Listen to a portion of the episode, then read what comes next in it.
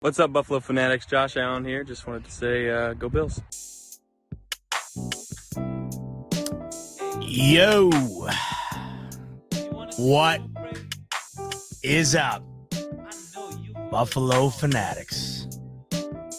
Z Bot here with you live, Buffalo Fanatics YouTube channel, Monday night,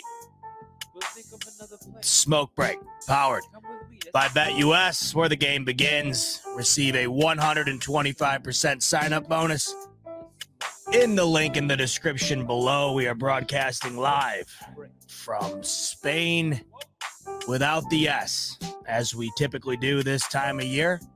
Believe this is now the fourth annual season ending therapy session here on the smoke break, the third season ending therapy session on the smoke break, sponsored by the Kansas City Chiefs. And tonight's might be, I mean, where do you even begin to rank them? Obviously, the 13 seconds will never be trumped, I don't believe, but this certainly is up there for different reasons, of course. Feels a bit different, but ultimately, uh, uh, the the impact it has on you is still the same. Um, but the Bills season comes to an end yesterday in Orchard Park under the lights in the divisional round of the playoffs as the Buffalo Bills fall for the third time in the playoffs to the Kansas City Chiefs 27 24, third consecutive exit for these Buffalo Bills in the divisional playoffs. Three out of the last four years, an exit by the hands of the Kansas City Chiefs. And this time around, the stage was set up where everything the Bills could have wanted in past matchups was on the table. Game was at home. Bills were, in my opinion, playing better football than they had been playing at any point last year coming into the playoffs. Hobbled up Chiefs team offensively not nearly what I mean not nearly what you thought they were, right? Sure. Not what you thought they were during the reign of this utter dominance we are watching unfold. We thought they had taken a step back this season, and it was fair to say they certainly had. And I wasn't the only one to share that opinion. It was obvious amongst anybody who had watched them all year long.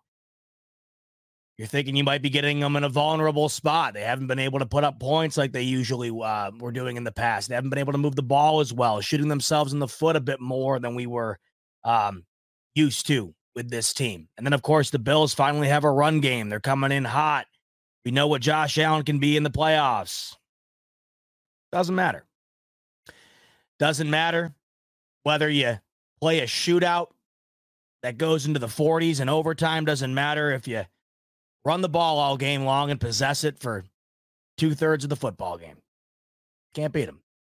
Doesn't matter what you do, how you do it, who you're doing it with, who you're doing it against, where you're doing it.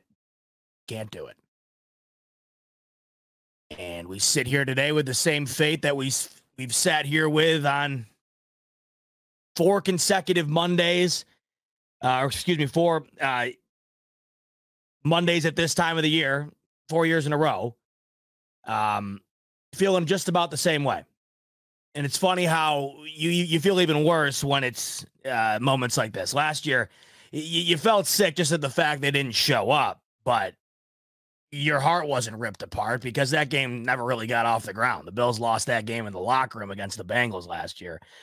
But we know what it feels like to have your heart ripped out and shown to you. And uh, that happened the last time the Bills played these Chiefs when it mattered most. And it certainly happened again last night in different ways, a bit more anticlimactic, I'd say. It's obviously not the same feeling when you have uh, the lead with 13 seconds left after one of the greatest shootouts we've ever seen, and and then all of a sudden you you, you lose. There's a, a, much more volatile emotional reaction to a situation like that. Last night you had you had a bit of time, I would say, to start to come to terms with the fact that this game wasn't going to go their way. Uh, so uh, brace yourself, strap in. God knows how long we'll be here tonight. We could go for uh, forever. Who knows? We're just to let it rip in the comment sections. Feel free to get your your vent in, right? Get your venting uh, session in on your own uh, amongst each other in the comments if you if you'd like. Say what you feel. I'll be reading comments all throughout the night. If you uh, if you want to get in on the conversation, of course, let me know what your overall takeaway from the game yesterday, from the season, what the Bills might do here moving forward. Throw out a super chat. I'll read them all. We'll get into it. We won't leave a, st- a stone unturned tonight. Plenty to talk about, of course, from that game, and we will get into all of it. Unfortunately, these are the uh, for whatever reason, these episodes every year are always my they're they're my favorite in a weird way. Not because we have to sit here and do them, but because we get to sit here and do them together. Uh, so that's why I like to leave the platform open for everybody to be able to come on and let me know what they're thinking, and I'll certainly let you know what I'm thinking. But in a weird way, these episodes always make me feel a bit better. I was talking to Caroline earlier on the phone. She's like, "How you feeling?" I said, "I'm going to feel better after tonight, after I sit down and talk about it." I haven't really talked about it yet today. Went to the game, of course, with my dad. Drove back to Connecticut from Buffalo today. So that was a long drive of just sitting there with my thoughts, listening to what others had to say, of course, trying to get a pulse on what the overall read was from that game. And it's exactly what I thought it would be. And that's, um, you know, what we all thought it would be. And that's Chiefs are, they never went anywhere. Good as ever, no matter, no matter what the deal is. Kelce's washed, right? Mahomes doesn't have it anymore. Andy Reid, is he going to retire? I mean, give me a break. Here they are, sixth consecutive AFC champion. So not only do you have to listen about, you know, about all of that, right? And, and can continue to, to watch this unprecedented dynasty unfold, but then you have to be reiterated time and time again. It has to be reiterated to you what these bills are, what you know that they are. And, um, uh, you know, so that's where I've been the last 24 hours or so. And, you know, we get to sit down and talk about it together tonight, and hopefully we all feel better afterwards. Who the hell knows? I don't know. I know I probably will, but oh, so here we are. Once again, welcome in. Smoke break after a season ending loss. It's a tradition unlike any other. Feels a bit different this time for a variety of different reasons. Some, I would argue, almost a bit better just because it wasn't as gut wrenching as the last time the Bills faced these guys in the playoffs. But the majority of it does feel worse. I've been seeing it get tossed out around social media that this wasn't as bad. No, the way the loss went down wasn't nearly as bad because of the reasons I just spoke about. You weren't on this volatile emotional roller coaster where within the span of 20 minutes, you certainly had that game won. And it wasn't like you just felt like you had it won. There wasn't a soul on the planet other than Mahomes, Andy Reid, and, and Travis Kelce who didn't think with 13 seconds left in the ball game, the Buffalo Bills had that game won. So you were as sure as you were ever going to be that the Buffalo Bills were moving on, had their best chance to go and, and do what what still feels like to this day uh, an impossible task. And um, obviously that doesn't come to fruition. Last night, it just felt like the writing was on the wall as soon as the second half opened up. And it's funny how things did somehow find a way to bounce the Bills' direction in order to make it go down to the final play. And we talked about this last week. I pretty much, I pretty much uh, pegged this game down to a T. Of just, of course, had the wrong team winning, but I said it would be uh, lower scoring. And I, I, I would argue that that game wound up being higher scoring than I even I thought. I had 23-20, but I didn't think either team would crack 30. I thought it was going to come down to the last minute no matter what. I thought it was going to be entirely close throughout. Never thought there was a chance of a blowout here. I also said that I guarantee there's at least one or two plays in this game that are either insane or insanely controversial and we will be talking about them the next day, whether good, bad, or indifferent. That, of course, happened yesterday as well. You could probably argue there was mm, at least three major plays that are worthy of conversation. I'd even go beyond that, just about the amazing plays as well that you can tack on that'll get forgotten because it really ultimately doesn't matter this morning or this the evening or whatever the hell time it is. But I knew there would be some play that would stick out, and you could argue there's at least three and two of them obviously not in favor of Buffalo. One was, and it was ultimately the reason why this game ended up coming down to a wide right field goal. Everything pretty much went the way I expected it to, except the Kansas City Chiefs flipping a switch. I had said that I looked at this Chiefs team throughout the duration of the year, and I had felt that if there was a switch to flip, they would have flipped it by now. If you're going to go into your home stadium on Christmas Day in front of the largest audience that weekend in the NFL, as far as ratings were concerned, and lay an absolute egg against your division rival that you've dominated since Mahomes has entered the league, you're going to allow Aidan O'Connell to go 9 to 21 for less than 70 yards and lose at home uh, in front of that audience on that stage. That is what, three, four weeks ago now? So at that point, we were what, week 16, week 17? The Chiefs had shown week in and week out throughout the year pretty much their identity. They were susceptible to a loss any given week, but great teams do find a way the majority of the time, and they had found a way enough to get themselves to an 11 and 6 record and a three seed. But by their standard, certainly was not what we were accustomed to. And because of that, we felt as though they were vulnerable, and understandably so.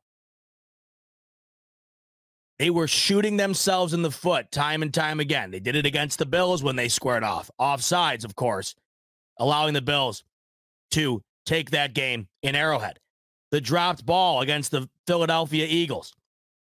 A variety of uncharacteristic moments for these Chiefs throughout the year that had you thinking that they were stepping down a peg in this conference. And I had felt that if there was a switch to flip, how does Andy Reid and Patrick Mahomes not flip it by now? How was it not flipped? Because you go the duration of an entire football season without really showcasing your ability to turn that dial.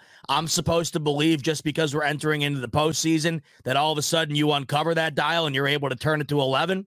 I didn't see it. Didn't think that it was there. But you still knew that Mahomes was special, of course. You still knew it was Andy Reid. You still knew it was the Chiefs.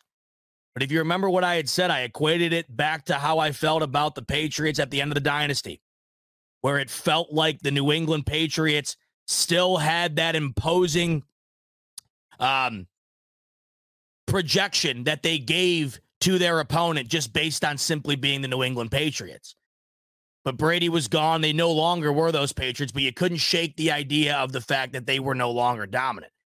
The reason I had compared it to that is because it felt like we were waiting for the Chiefs to just turn the dial because it's the Chiefs, right? It's Mahomes, it's Andy Reid. How can they not be great? How can they not have a switch to flip and all of a sudden be incredible, right? But they had never done it all year long. It just felt like they did not have it. And even last week against the Miami Dolphins, they win by 19, suffocate the Miami offense, score 26. But you look at that game, you knew Miami never had a shot in that game. You knew the weather played a big factor in the outcome of that game as far as, you know, how lopsided it was. You knew that the Chiefs were unarguably the better team. You knew Miami's defense was ungodly banged up, and you knew their offense was not going to be able to score in those elements. So you took it with a grain of salt, the fact that they won by 19 and looked pretty damn dominant all game long. And even when they were moving the ball on the Chiefs, they settled for four field goals in that game, well into uh, Miami territory, the majority of them down right near the red zone or beyond. So you come into this one and you're thinking, this is as susceptible to a loss in this spot as Mahomes uh, and, and the Kansas City Chiefs are going to be. And you have them at home. You've been playing your best football of the year the last month and a half. You've been on an absolute heater, backed into a corner, playing playoff football for seven weeks, overcoming each and every obstacle set in front of you. It felt like the time. It had to be the time. This was the time to do it. Because if it wasn't going to happen yesterday, when is it going to happen? Because you had this Chiefs team that felt like they were a bit down comparatively to what we expect. You felt like the Bills had destiny on their side, erasing a three game deficit in the AFC East to win the AFC East. a 0.1% chance at a two seed. Somehow, by the grace of God, get that. A near impossible task. Six and six at one point, you fire your offensive coordinator. An article comes out about your coach. The team rallies around it. It felt like everything was going the Bills' way. It was destiny. It felt different. And the fools that we are, of course, buy into it every time, expecting different. And of course, the outcome never is. It's the same story every year, just with a new twist. It's like what they do nowadays in Hollywood with all of these movies that, that are previously made. They go back, they take a look at what was made, and they rehash them.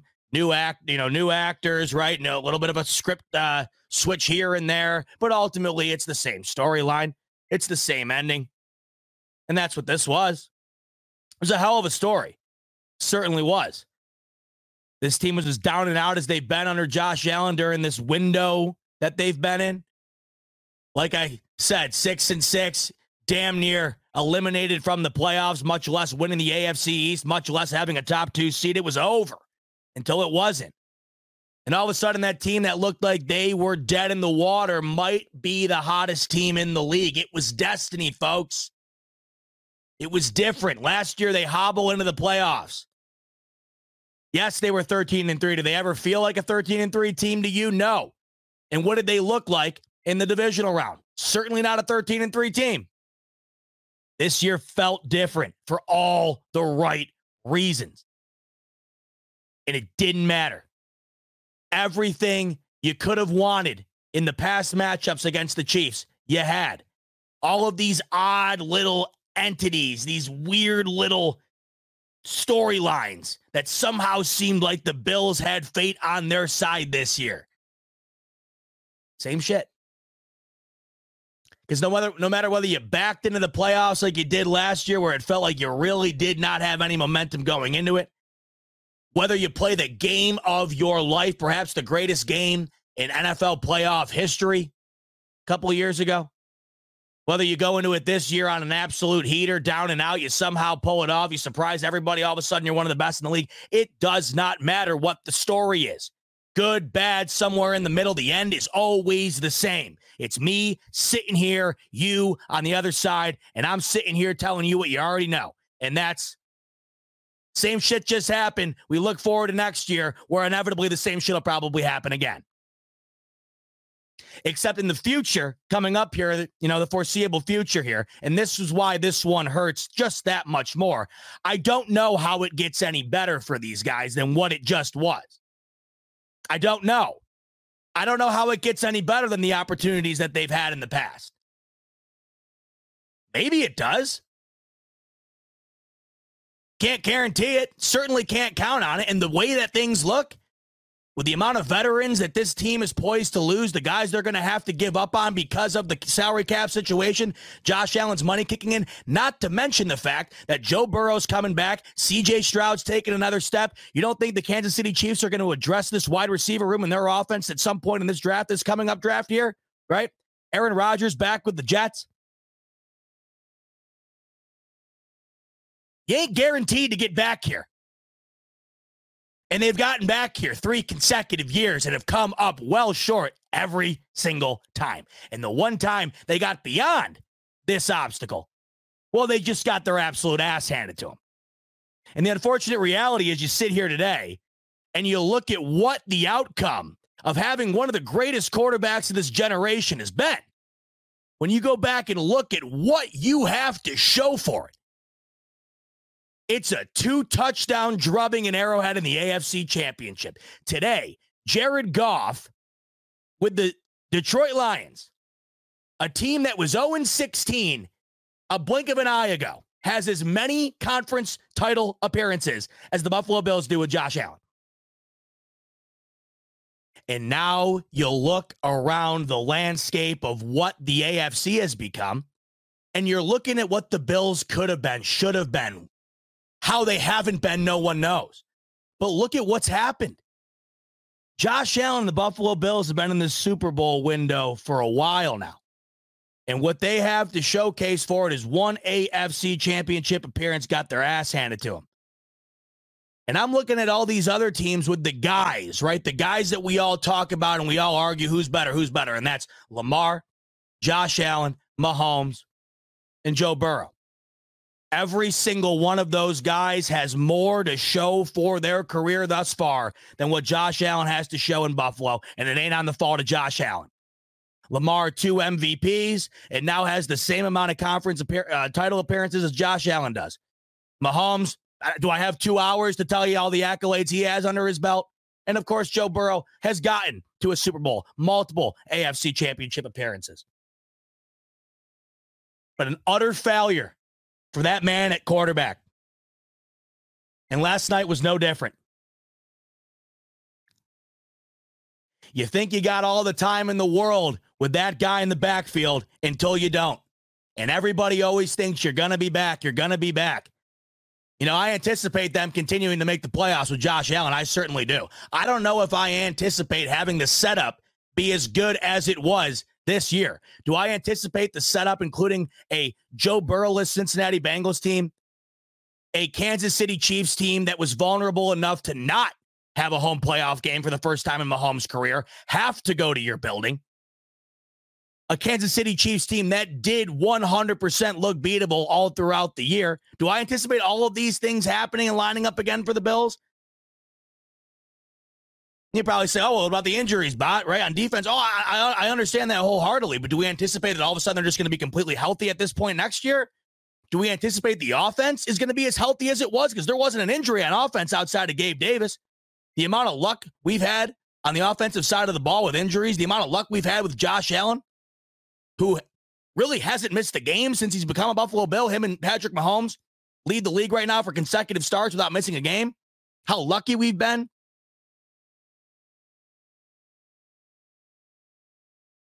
None of it's been capitalized on.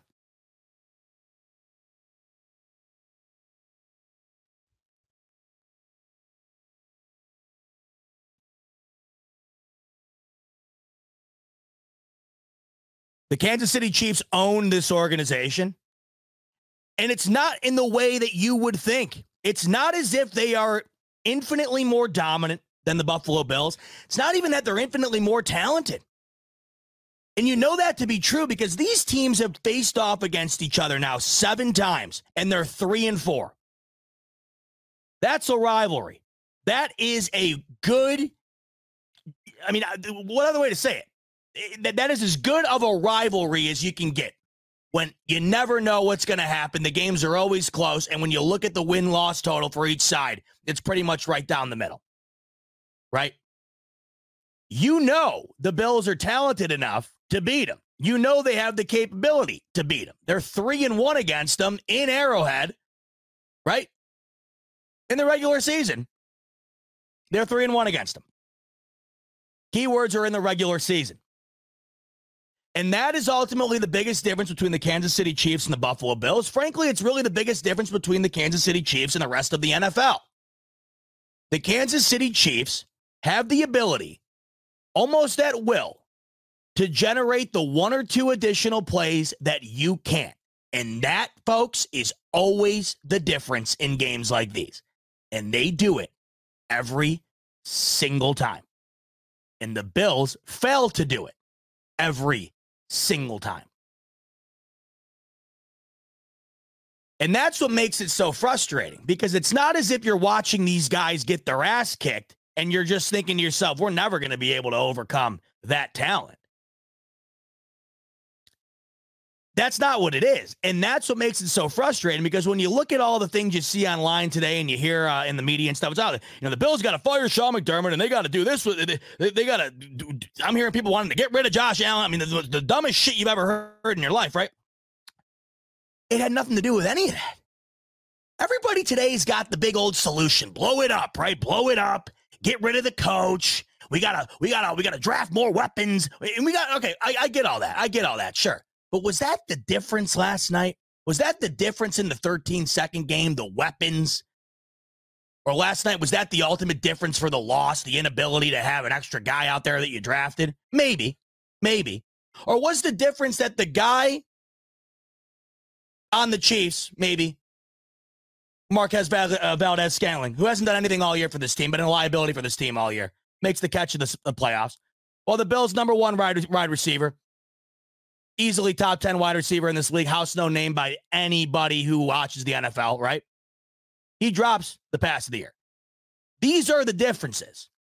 These are the differences. It's not fire the coach and bring in another one. It's not we got to we got to make a big move this offseason. It's not that. It's the nuances. And the Bills are not good enough. And the Chiefs are the best I've ever seen at it.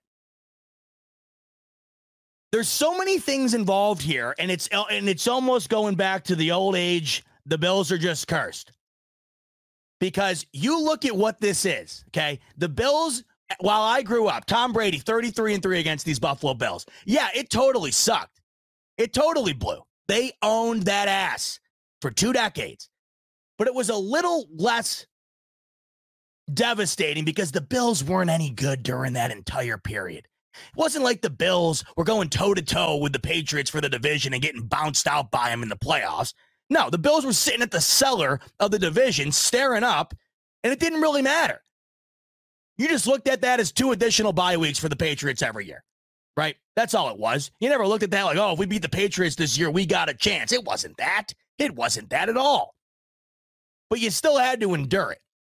And then finally, finally, oh my God, the Bills have a quarterback. They got a team. This is unbelievable. The drought is over. And not only is the drought over, here's the beginning of the new era, the new Bills, the team that's going to do it. And what happens? The baton gets passed from the greatest dynasty we've ever seen in sports to Kansas City, who's in pursuit of making that look like a fairy tale making that look like a children's bedtime story, what they're doing right now. It took Tom Brady 12 years to get to six AFC championships. Mahomes did it in six. And this time, the difference is the Bills are on the losing end in the biggest moments. They're not sitting at home during the regular season saying, man, this Mahomes guy is something. They're the guy in the middle of it making you say that guy is something. That's the sickest part about it. As soon as this team gets good, we might be watching the greatest the greatest run maybe ever.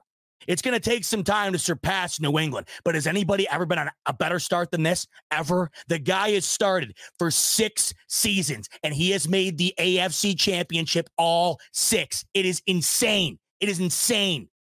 I've never seen anything like it in my life. The guy's never lost a divisional game. The guy's never not been to the AFC championship and in their worst season, quote unquote, that they've had underneath of them, it trumps the best season the Bills had with Josh Allen by a long shot. I mean, what are the odds?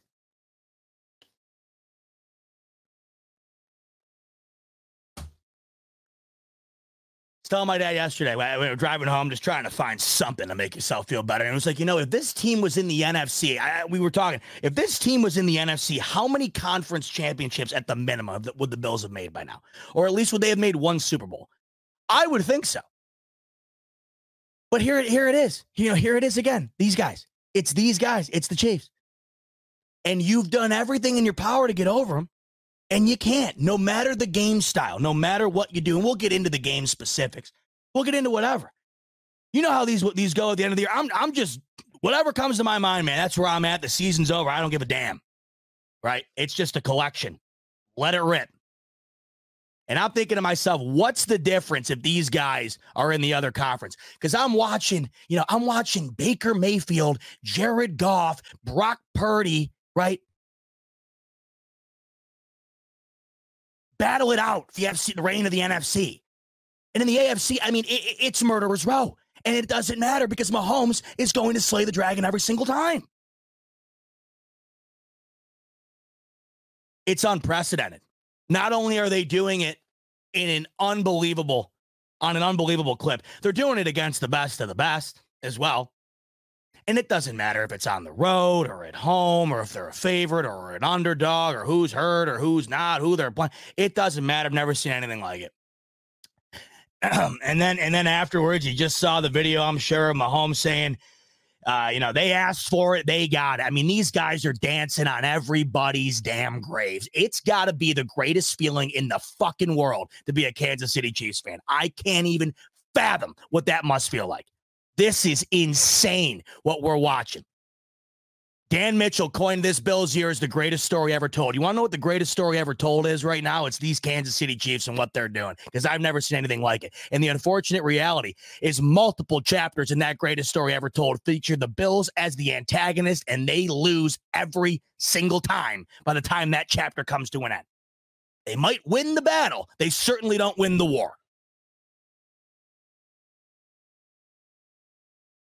And it doesn't matter how you do it. Like I said, a shootout of the ages, a game that goes well into the near the 80 point total, right? Doesn't matter. You go to overtime, you still lose. You get your ass kicked the first time. And then last night, you dominate the time of possession. You run it down their throat. You literally could not have executed your game plan pretty really any better up until the end, of course. Uh, it doesn't doesn't matter. It doesn't matter. And then it leaves you to believe, and it's back to what we were talking about going into this game. If it didn't work last night, when's it going to work? They've done everything. They've even gone as far as to sell out for their defensive line to try and stop Mahomes. How did that pan out? You go and get Von Miller just to stop Mahomes. Go look at Von Miller's stat line for the year. I mean, holy shit. And yesterday, not even beyond Von Miller. I mean, who the hell even cares at this point? That's well, that's done and over. Yesterday, you don't even get a pressure on the guy. Ed Oliver, he's been as dominant as anybody this year on the defensive line. It's the first game in two seasons he did not get a pressure on the quarterback.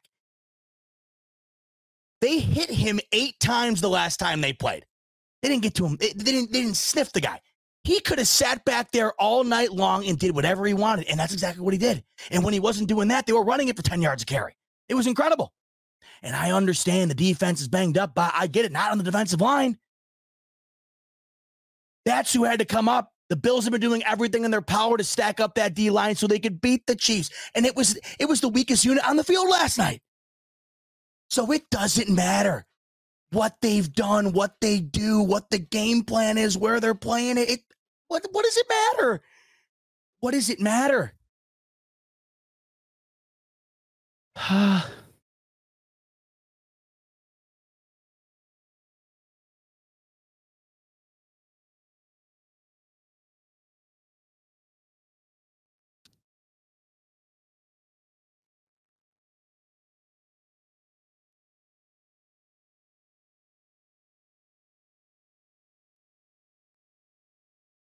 You know, we get on Miami Dolphins fans a lot. We like to have fun with them, right? Josh Allen, what is he, 11 and 1 in his last 12 against them, something like that.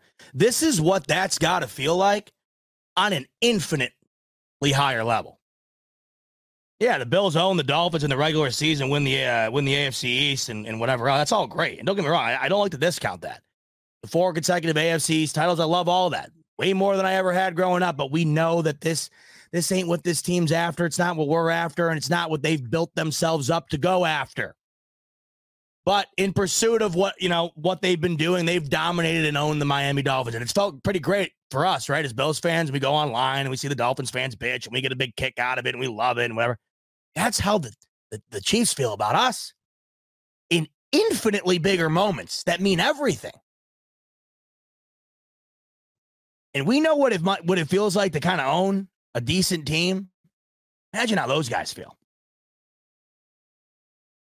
Three times, three times on the biggest stage, three different types of games.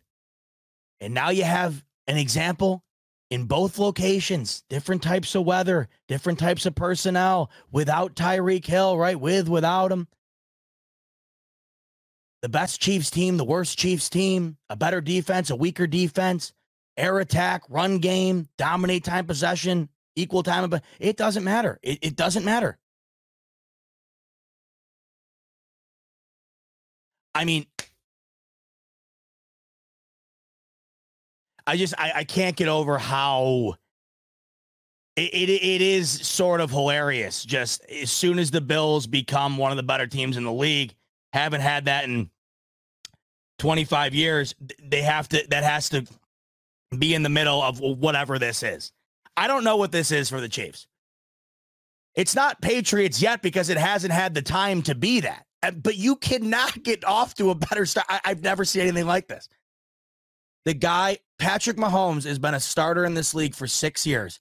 He has gone to the A. I, I can't, every time I say this, I can't even, I can't believe it. Every time I hear it, every time I read it, every time I say it, six AFC championship games in six years of starting. Three Super Bowl appearances, two Super Bowl victories, two MVPs. In, in the same amount of time that Josh Allen has started in this league, same amount of seasons. And the thing that's crazy is you watch these games and the Bills aren't really any worse than that team at all. On any given Sunday, Josh Allen's really not any worse than Patrick Mahomes. And we have the argument all the time because there's some weekends where Josh Allen looks better. And last night, it's not like there's this big dip. If anything, you're watching it and you're saying, oh my God, Josh Allen's the one out having to do everything in his power tonight. You know, Mahomes, he's got wide open guys all over the field and the run game's going off. And yet, that's the difference. Even though you're watching the games, and if you really watch the NFL, you know that the, the gap between those two teams, from a talent perspective and a competitiveness uh, perspective, it really isn't, it, it, it's marginal. But the gap between what it has resulted in from either organization, it's it's wider than the Grand Canyon. It's beyond any measurable metric. And that is the most unfathomable thing. And three of the times for these Chiefs where they've gone on and gone the distance, it's been at the Buffalo Bills' expense. Three of the six consecutive seasons for these Chiefs where they move on to the AFC uh, championship or beyond, it's been at the expense of the Buffalo Bills. Despite the fact that I really don't think that the talent gap is all that crazy, nor do I think what they provide out on the field on any given Sunday is all that different the the Chiefs have an it. I, there's no way to describe an it factor. I don't know how to describe it. But an it factor to me is a team that just has this un undescribable feeling to them. This vibe that they impose. That's why yesterday it's the biggest game in forever in Buffalo. That's why everybody wanted to be there. That's why I wanted to be there. That's why that crowd was as loud as I've ever heard it. It's because it is the Chiefs. There's an aura there. It's the, the, the Patriots had that aura when the Patriots were coming to town. It's oh my god, the Patriots and Tom Brady are coming to town. That's really what this is. I can't describe it because you can't describe the ability to win like this the way that they've done. I, I, I really can't find the accurate words. I don't know if there really are any. And that's really the difference between them and everybody else. They usually win close, right? The Super Bowls they've won, the two that they've won, both very, very close, right down to the end of the game. Getting to the AFC championships right down to the end of the game. I mean, even the two AFC championships they lost, weren't they both in overtime? So it, it, it's truly something else, and it's something I, I cannot describe, but it's something the Bills certainly do not have. It's the, it's this this this ability to just do it, to to to do it. I can't really find a way to describe it any, any other way. The ability to just go in and do it no matter what. They they do that. And you know, it's not like it's just the Bills because nobody else can do it. No one else has done it. Except for a one-off for the Tampa Bay Bucks with Tom Brady where they just went on the run of the lifetime and beat the hell out of them in the Super Bowl. Nobody else has done it. Couple of victories for the for the uh, the the Bengals give them credit, but they didn't capitalize on it.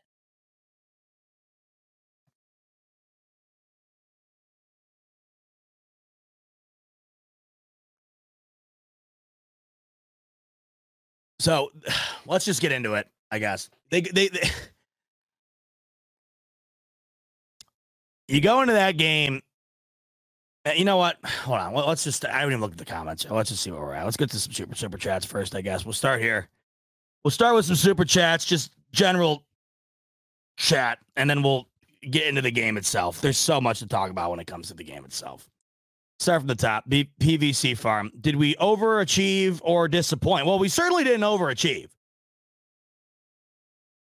We overachieved in the sense that we overachieved the idea that we had in our minds a month and a half ago, and that was, wow, we're not even making the playoffs. So, from that perspective, sure, we overachieved. But is that really overachieving when this team is expected to be in contention for a Super Bowl? Not in uh, in contention for a wild card spot or a, a, a barely sneaking into the playoffs. Of course, it's a disappointment. It's a massive disappointment. It's as big of a disappointment as we've had up until now. Because this is what you were asking for. The Chiefs in your house, under your terms, they did not look like the Chiefs of old. And the Bills looked like they had fate on their side. And nope, you can't do it. And you had the opportunities to do it. Wasn't like you got rolled. Wasn't like it wasn't your night. You had the opportunities and multiple of them, and even a couple of gifts that you shouldn't have had, and you still couldn't do it. We certainly did not overachieve. I understand why you're asking if we overachieved because this team was six and six at one at one point, and they were essentially dead. So from that perspective, sure, they overachieved in that, in that given moment from what was expected at that moment. But did anybody go into this season expecting this team to be 500 12 weeks into the year, begging for a spot in the wild, uh, or begging for a spot in the playoff? No. This this team is vastly underperformed, underachieved under Josh Allen. When you look at the, the, the I mean, there's no other way to put it. Like I said earlier, look at the teams that they're constantly compared to, or the quarterbacks that they're constantly comparing Josh Allen to, right? Lamar, Burrow, Mahomes, all three of them have more to show for it than what Josh Allen and his football club has to show for it. And yesterday was the opportunity. Maybe you go in next week and get your doors blown off you by the by the Ravens. Maybe. And the way that they're playing, maybe I don't know if it would have shocked anybody because they've beaten the living shit out of everybody they played this year. Anybody worth a damn that the Ravens have played this year. It's not like they're doing it to, to sub 500 teams. They're beating the piss out of the best teams in the league. So maybe the Bills go in to the bank next week against the Ravens get their ass kicked. But at least they got over the hump of the Chiefs. That would have meant something to this organization. It would have meant something to this franchise. It would have meant a hell of a lot to 17, who has earned the right to beat that team one of these times in the postseason. Not much more that that guy can do. And he's got to go and take the podium and take the beating. He's got to take the media crucifying him all day, all week, all off season, all next year until something changes. Go look at his numbers against the Chiefs and ask me what more you want that guy to do. When you look at the guy you have, and everybody who knows anything about this league knows that that man is a mutant, a one of one athlete that not many people would have ever expected to t- take over the league. When you go and look at that guy and understand that he is one of the best athletes to play the position in the modern era, and you look at what they've got to show for it,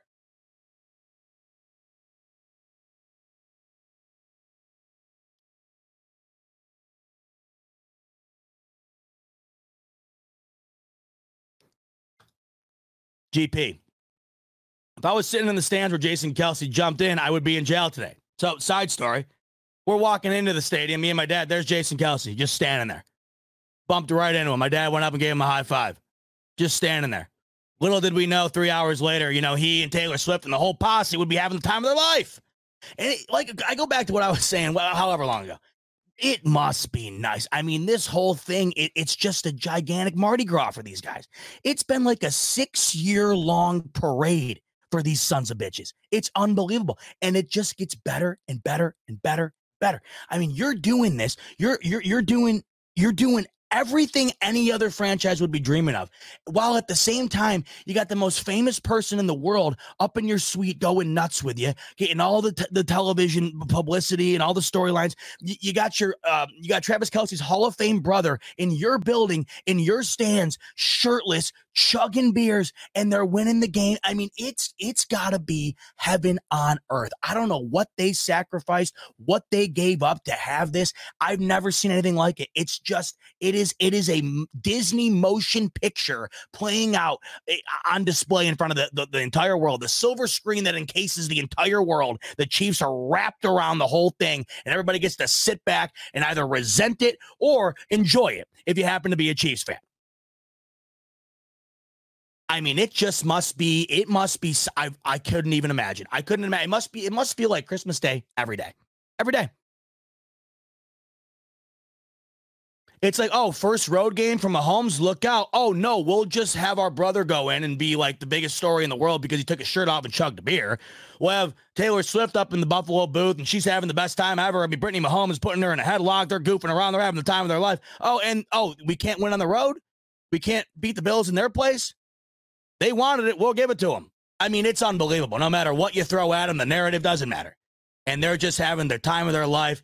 Biggest celebrities in the world your your brother your brother uh, Hall of Famer going nuts. Everybody's taking pictures of him. He's the talk of the town. He's the toast of the town today. Oh my god, I love Jason Kelce. Love him. Love him. He's the best. Of course you do. Who wouldn't? Who wouldn't love that? Unless you're a Bills fan, of course. Who wouldn't love all that? Because it's great. Who wouldn't love that?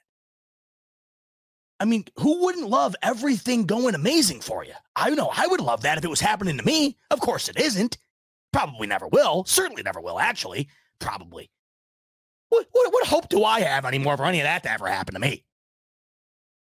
I mean, it must just be, oh my God, incredible, incredible. I like Jason Kelce, by the way. Don't get it twisted. I'm just saying, it, might, must be great. It must be great. Oh, oh my God. Could you imagine? Could you imagine? We just want one. We just want one. One. We just want to, honestly, we just want to get there. Just want to get there. I just want to see it. I just want to see it. You know, I want to watch it once. That's it. That's it. I'm not even really asking to win. I feel like, honestly, God, I feel like I'd be asking for too much. You know? And you get to do it on on the grand stage with the parade, the TMZ parade, and just do whatever you want. Anywhere you go, you just take over. Oh my god. It's it is insanity. It is insanity.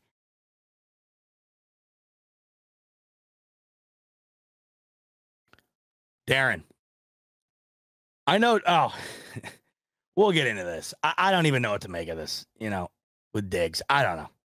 I know Diggs is good, but it's a little heartbreaking when Allen, Allen always defends him. But when Allen needs him, he disappears and is nowhere to be found. Yeah, you know,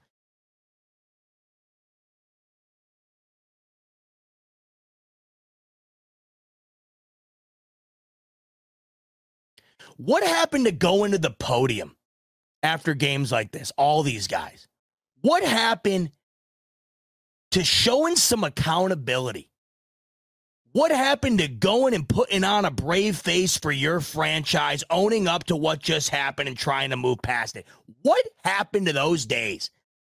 Go back and watch the Four Falls of Buffalo when you got Scott Norwood cornered at his locker, taking all the questions after he just lost the Bills' only real chance at a Super Bowl off of his right foot. And he sat there and took it. Now you just opt out. And I understand last week Diggs opts out after the win. But why is that even? I, I don't understand that. And you're it's a good point you make. Look it, I, I'm not gonna speak for the guy. But if it's me, if that's me, I'm not letting my quarterback and my kicker go out there and take all of it, and my coach. Because everybody knows that I dropped one of the best passes of the postseason. Everybody knows that my numbers have been diminishing rapidly over the second half of the season. And the biggest opportunity I've had to make a big impact on a team that I've been hoping gets over the hump since I've gotten here, and I don't go and speak for myself about it. I don't love it. I don't love it at all. Josh has got to go and sit out there. The guy looks like he just saw a massacre. I mean, I can't even describe what he looks like and what he projects, what his feelings are projecting onto me that I'm seeing being translated through his body language. And he's just got to go do it every time, even though that that man.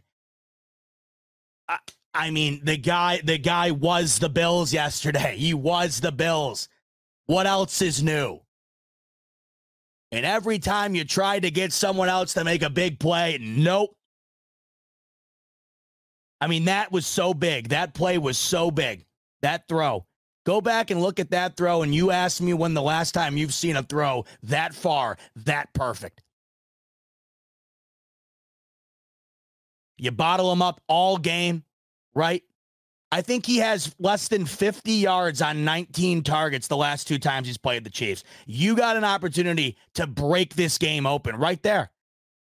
You're already in closer field goal range than you ended up being in, and you have the opportunity to go and score the touchdown. Momentum on your side right there. Meanwhile, like I said earlier, this is just the difference. It's not like this game's on Diggs. This game's not on any one particular individual, unlike everybody else who wants to tell you that it is. Oh, it's on Bass. It's on McDermott. It's on somehow, somehow on Josh Allen. I, I mean, holy shit! If you have that, if you have that uh, mindset, I mean, incredible, incredible that that thought process exists. It's not on any one individual person, but it's a collective unit, and they and it's not treated as such. Everyone who plays a part in that game, and anyone who's a superstar getting paid superstar money, should have to answer questions after the biggest game of the year. That's how I see it. I don't think it's too much to ask. So I agree with you. I I, I think it's a shame. I think it's a shame. Allen has stu- stood up for Diggs any chance he's gotten. And when Diggs talks to the media, he's very well spoken and he's very honest, I think. And, he, and I just think he's a he's a good interview. I always have felt that. It's not a good look to me to dodge it. You go out and talk about it like everybody else has to, and you move on. No one ever says anything of validity in these interviews, anyways. Just go and wear your heart on your sleeve for five minutes, and and and, and stand up for the for, for the franchise stand up for the for the error you had in the game that everybody's going to be talking about today and have been talking about today. I agree with you, Darren. 100%. 100%, man. Nails is saying from J Mays, think it's time to become a Giants fan. Yeah, well, just when you thought it couldn't be worse, I could go down that road. At least I have the opportunity to get my heart ripped out of my my my chest cavity. You know, at least I have the opportunity to get there. Now, right? Although at this point, you wonder if it would even be better just not even not even having to get to the point and deal with it. Rich coming in. Diggs spent all year ripping the team for not being ready and making plays, then does that shit. No, man, unacceptable. Then avoids the media. Look it, we we we talked about this all offseason. We don't know how much he was ripping the team. We don't know exactly what the the the, the deal is there. And I've defended Diggs at every turn because I thought that that story was blown well out of proportion, way out of proportion. So I know everybody's saying today, you know, Diggs is ripping the team. Diggs, and listen, I for a fact I know this. He was a lot of cryptic tweets, and for whatever reason, he was, uh, you know, a cornerstone of the media um, conversation surrounding the Bills and their potential downfall or whatever. Right. So that's all true. Now, whether you know he actually was doing things worthy of having that conversation, I never felt he was. So it's hard for me to sit here and say that he was doing that now, and all of a sudden he's got to go and repent for all those things that I don't even know if he did. But the one thing he did do, and we just talked about it, that I that I truly think is um is just unacceptable is, avoiding the media after that game. I, I just think it's a bad look. There's nothing you can do at that podium that would look worse than not going to the podium at all. It's just the way I see it. I don't know how that's not readily apparent to everybody involved here. How does it not come across blatantly to you that not going to the podium is an infinitely worse look than just going there and just uh, man, man manning up on it for five minutes. I mean, imagine the talking points today if Josh Allen doesn't go to the the, the presser yesterday. No one would ever stop talking about it. No one would ever stop talking about it. You know, I haven't really thought all about this today because, frankly, it's like, you know, how much do I really give a shit that Stefon Diggs didn't go to the podium after after? Like, you know, wow, okay, yeah, that's why I haven't really thought about it. But the more you do think about it, you know, as we're talking about it here, it, it is not, it's not good to me. I don't like it at all. No, I don't. I don't. I don't. I don't. I don't. I don't. I don't. I don't. I don't. because it has felt as though he has he has given a vibe that maybe this team has let him down, and I I think at times that that argument was probably probably valid. I mean, you go back to the 13 seconds game, you could definitely argue the defense certainly let down the Bills' offense in that game. I could probably argue that from last night, but it's a different circumstance with a depleted defense that r- really tried to hold serve as best as they could last night. I mean, for Christ's sake, that that that was a that was a a cheese grater out there on defense just trying to hold serve, right? It would have been nice to have to have your one of your star players, one of your household names go out and, and take some accountability after that game. I, I I wholeheartedly agree. Haven't really thought about it like I said until now, but it's mainly because but there's been about a million other things I've been thinking about. And um and this is just one more, I guess.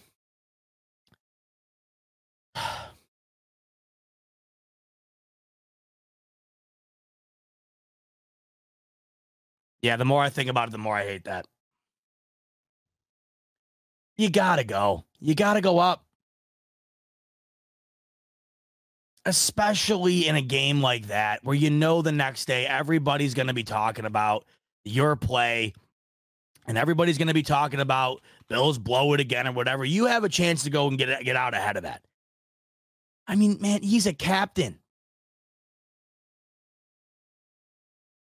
He's a captain.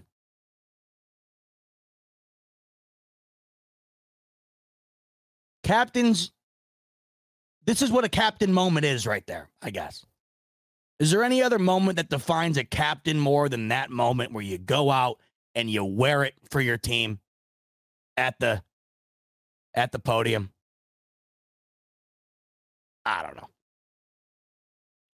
Alton coming in. But realistically, should McDermott be on the hot seat this upcoming season? Let's just let's just get into that real quick. Get it off your mind. I'm seeing it all day. I'm hearing it from everywhere. Just lose and, and all. I'm, I'm not. I'm not. I'm not trying to get on you. You just you were the first to bring up McDermott. It's not you. And you just asked a question. You weren't giving any definitives. So I'm just saying, as a generality here, get it off your mind. It's not happening. They're not moving off McDermott. It's not happening. It's not happening. Eh, you can't have it both ways. The same guy that got this team from dead in the gutter, okay, to seven and one and making it into yesterday. You can't praise him in that moment and then shit on him the second they lose by three points in the divisional. You can't have it both ways. Now I know plenty of you wanted him fired all throughout the whole thing. All right, bravo, congrats. But you know, then the next guy will come in. You want him fired too, and the Chiefs beat him again, right? That's the key. That's the key. You're asking a lot from these guys. This this is what I think so so overlooked in this whole scenario. You are asking these guys to overcome what we what what we what we'll look back to see. I guess these guys got me all fucked up. You'll, we will look back at this Chiefs thing and and just be like, this is on. I can't believe we, we witnessed this because that's what it is. It's generational, and we're judging and we're bashing McDermott putting his job on the line because he can't beat maybe the greatest team in the history of the sport when it's all said and done. And what I got what I got on earlier is the same thing I'll get on right now. That guy has beaten Andy Reid 3 times. It's not like he's incapable of doing it. And last night the Bills offense had a chance to beat them at the end, couldn't do it. And at the end of that 13 second game, the Bills had a chance to beat him and couldn't do it. And I don't think that's all on Sean McDermott. I don't. This guy got them to where they were yesterday. I wonder if it wasn't for his ability to retool this defense. I don't even know if these guys make the playoffs to begin with. What he did with this defense this year, with what he had, I thought was extraordinary. It was extraordinary. And I don't know if there's anybody else who could have done what he did with that defense. I don't know. And it just felt like last night it was one too many one too many straws on the back of the camel with these injuries. It's just what it felt like yesterday. You caught a Chiefs team that wasn't doing a whole hell of a lot offensively. Scared the shit out of me. I thought I thought the I thought the fucking house was getting shot up. Oh. Every every week with this fucking thing.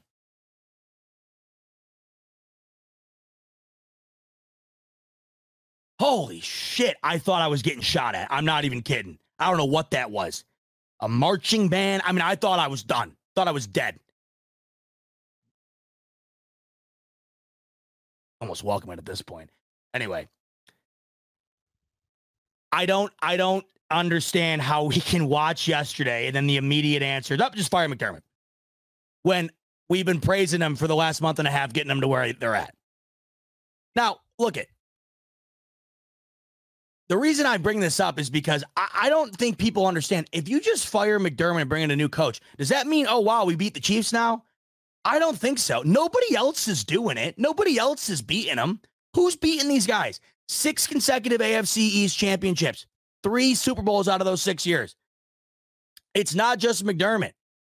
In fact, McDermott's given them the best crack outside of Cincinnati, who for whatever reason has their number. I don't know if that's necessarily to, to the credit in entirely of Zac Taylor. Maybe it is. I don't know. But if anything, McDermott's given these guys their best crack.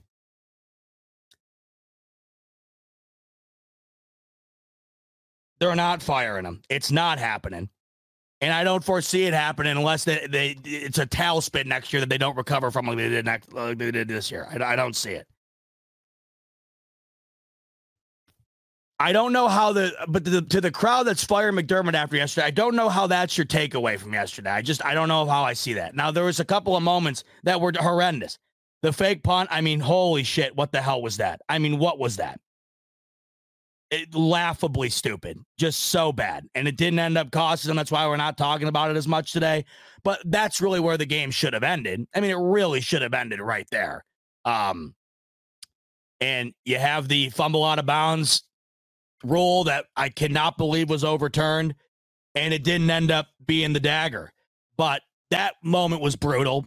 You understood the sentiment surrounding it because the Bills defense couldn't stop shit. And we'll get into the whole game in a minute here, and I'll and I'll get more into that. But you know, he was just trying to find a way to spark this team up. It was a terrible idea, terrible move, but it's not necessarily the reason they lost, and it's not necessarily the reason why um you you, you look today and say, oh, you got to fire McDermott. They were getting gashed so bad on defense, it got to the point where you literally had to hand the ball to Damar Hamlin on a, on a kickoff in the minds of that that that sideline. Um, I mean, it was such a bad call, such a bad read on on the play. I mean, if, if your best play on, on fourth and five is to run Damar Hamlin into the line, I, I, I got nothing for you. If you're gonna go for it, leave 17 out there, right? That that makes a little bit more sense, doesn't it? Um, that was the biggest blunder of the night, obviously, coaching wise. But it felt like they were running out of options, I guess, and I do understand. I'm not excusing it at all. I thought it was uh, just an egregiously bad call uh, on McDermott's part. Just, I mean, almost inexcusable. But um, if that's your one reason today for firing them, I mean, I, I I understand the mindset. I understand. It feels like they've peaked. Feels like if they, if they haven't peaked, they're at the peak, right near it. Right.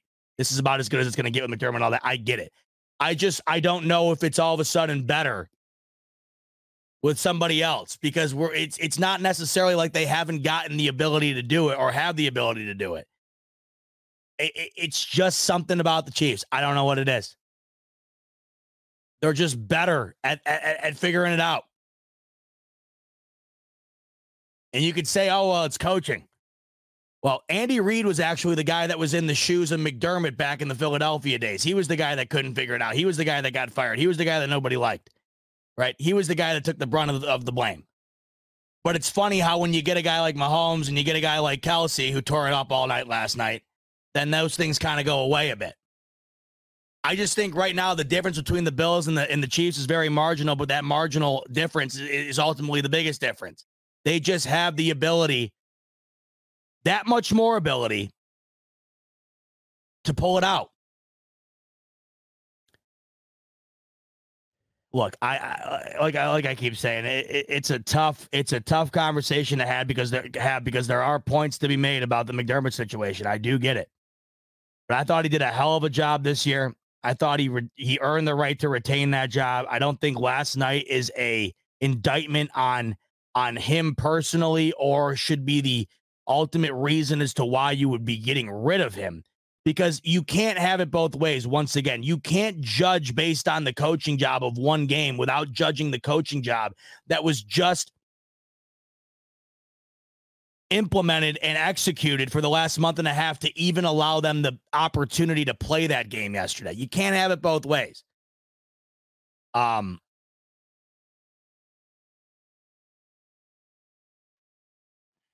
I don't know how short the leash is either. I don't know. It feels like it gets shorter and shorter with McDermott. It feels like the seat might be getting a little warmer than it's ever been. But then again, is it? I don't know.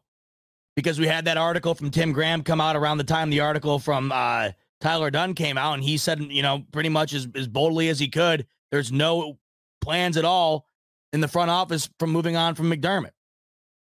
And I don't know if there's really any thought process at all being given to that or even uh, a- a- any thought at all in that front office. I don't know if it's any of that's being given to the idea of moving off from McDermott. So I think it's incredibly unlikely that they move off of him anytime soon. And I know it's a conversation everybody wants to have, and I do get it for certain reasons, but I also, you know, I have a I have a tough time having that be what I take away from yesterday. I don't know how I look at yesterday and come away saying, gotta fire Sean McDermott. I mean, that team had a chance at the end. That team executed the game plan, in my opinion, flawlessly for the majority of the football game. And really did not seem like that inferior of a team for the majority of the game until the end. I also don't think that the, the, the firing of Sean McDermott with the replacement of somebody else all of a sudden results in wow, Bills are beating the Chiefs now. Because who's beating the Chiefs? Like I was talking about a little earlier, it, it if if the say say the Chiefs aren't here, say the Chiefs aren't the Chiefs. I don't think anybody would be calling for a McDermott firing ever in the past or the present. The reason that the the, the the the pounding the table for the McDermott firing started, and I understand it, rightfully so, because at the time and still to this day, that was as fireable of, an offense as McDermott has committed, and it was, of, of course, in the biggest moment and it was one of the worst coaching blunders I've seen in a very long time. And that was the end of the Chiefs game, divisional round in 2021, um, uh, in the in the 13 second game. That was when all these things started. And then, of course, they're they're as loud as ever today because the Bills once again lose to the Chiefs, and it makes you wonder if you remove the performances against the Chiefs in the playoffs, which have been damn good performances for the most part, that come up on the short end of the stick, of course, right? But if you remove those, and I know you can't remove them, but think about it. If you remove just for the, the sake of the exercise, the, the results there or the Chiefs itself or whatever, McDermott would be getting nothing but praise, in my opinion, nonstop. It's these moments like this against this team that have ultimately shined the loudest and have been the biggest indictment on his career and are the biggest reasonings backing the people who want to get rid of him. And to that, I say, understandably, because you're thinking it has to be on him. The reason that they're losing here, because it's so close, the, the margin's so thin, it's got to come down to coaching, right? You have to think that way, I guess. But I, I argue they're also right there with this guy. And I'm going up against a team that I think we're I think history is going to look back on as one of the greatest of the sport ever. So it's just incredibly ironic and, and terrifyingly uh, hilarious, I guess. It really makes you think they're cursed at times to think that they have all that and they have to they have to put it up against this team that's generational. Josh Allen's generational. The Buffalo Bills aren't.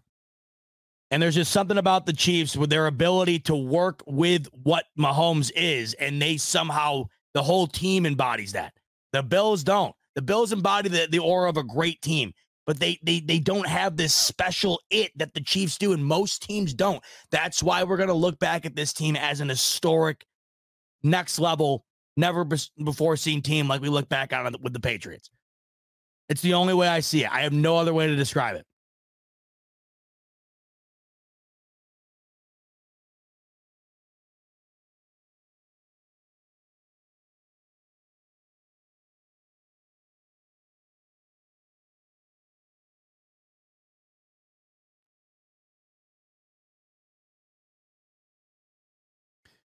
Rich again saying, Z-Bot, so glad to see you didn't let Jesus take the wheel in the pit. Uh, Nutshell McDermott got one more year, Super Bowl, or he's gone, and I'm being generous. I mean,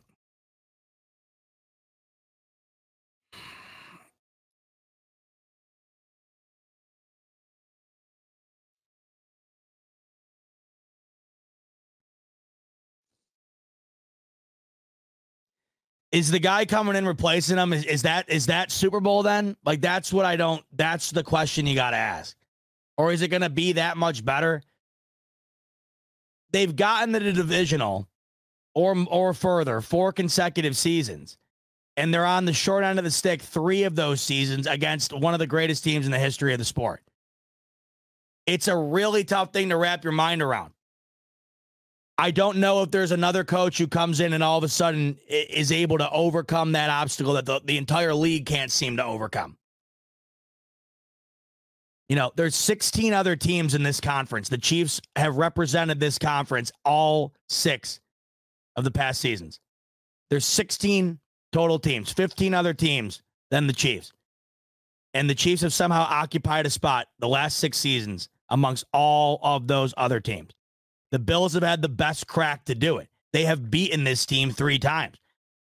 They fall up short in the biggest moment. 100%. I mean, there's no denying it. There's no excusing it. Nothing. But uh, to me, it's a collective, it's collective, the blame. And I don't know if the solution is to, you know, fire McDermott, especially today. Like, I don't look at yesterday and think fire McDermott.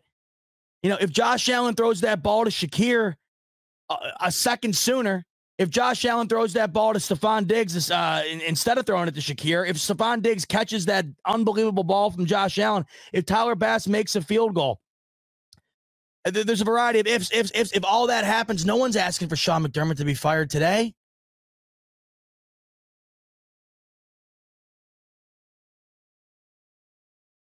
You got to remember, too, this team played for Sean McDermott at the end of the year. This team played for him. I think it was a big reason why they got to where they got. They were inspired to play for that guy after that article came out. It could have went one of two ways. I think if they did not like McDermott in that locker room, they could have continued to hype up the the article that came out. They could have leaked stuff to the media. They could have said things to people and gotten the word out that they wanted him gone and they could have built on that. But instead they did the opposite. And they went out and they played their best football of the year for that guy and it seemed like they really wanted to do right by him. So I think that this locker room truly does uh respect and like Sean McDermott and play play for him. I, I don't know today how the solution to yesterday is fire McDermott. I mean, the solution to yesterday would have been be healthy on defense. Don't divert from your game plan the final drive and just start chucking it to the end zone.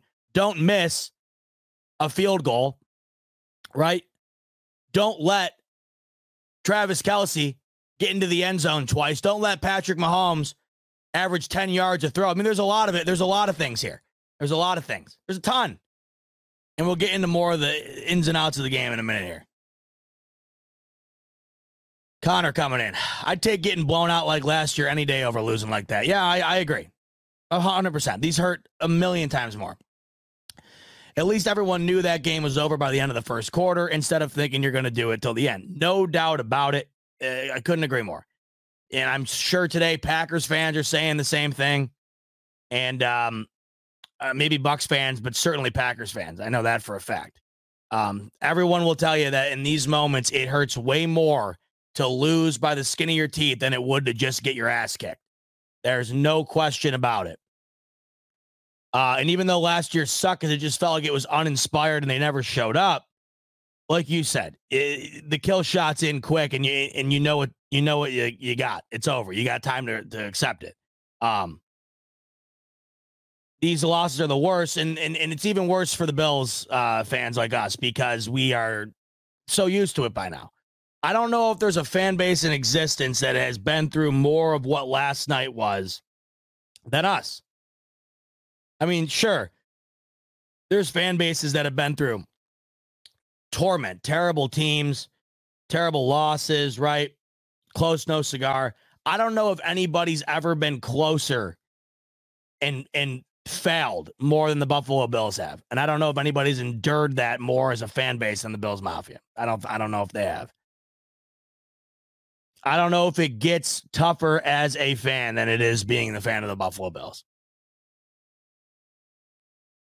D missing too many players, full strength, we win. I mean, there, you know, all teams are banged up this time of year. There's no question about it. But when I look at a guy in Travis Kelce who's really struggled at the latter half of this season here, and I don't remember the last time he even scored a touchdown, and he carves you up for two touchdowns, 75 yards. He had a couple of plays where he was un untouched, wide open.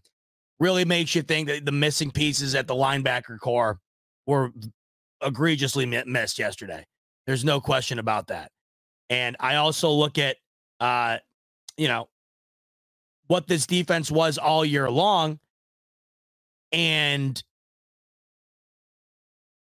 they were able to figure it out seemingly no matter what. When I see yesterday their inability to do so at all, really, really goes to show you, I think, just how badly banged up that they truly were. Because this Bills defense under Sean McDermott has been able to patch pieces of these puzzle pieces together all year long. They've been able to find a way to take something out of nothing each and every week. And yesterday, it just felt like it was one too many blows, one too many guys missing to overcome. Because the Chiefs haven't carved up a defense like that all, really all year long, unless they're playing bottom barrel type teams. The Chiefs have not moved the ball like that offensively in a while. And they were carving up the Bills every chance they got. They were unstoppable on offense the Bills D had no answer. And the easy answer today is well, the Bills D had no answer. Therefore, Sean McDermott should be fired. I mean, I'm pretty sure Tyler Matakevich played linebacker yesterday for a snap. I mean, these guys were toast on D, done. And they still could have won the game. I mean, think about the plays that they made to even keep them in it. They couldn't force a punt all game. And when it mattered most, the Bills did end up forcing a punt and allowed the Bills to have that final drive. The game should have been over, now in the coffin after the fake punt. And Jordan Poyer makes the play of the day defensively and forces that fumble that I once again still cannot believe got overturned. And the Bills somehow get the ball back again. So, despite this D being as banged up as it was, they played pretty damn bad. They played pretty poorly yesterday, no doubt about it, but they still did enough to have those Bills in it at the end with a chance to win, and they couldn't do it. So, if they're full strength, do I think we certainly have a better chance to win? Oh, well, you're damn right. But the Miami Dolphins fans would say that, right? The Miami Dolphins fans would say that if they had Jaylen Waddle against us and if they had Bradley Chubb and Xavier Howard against us, they would have won. And I wouldn't have blamed them for saying that.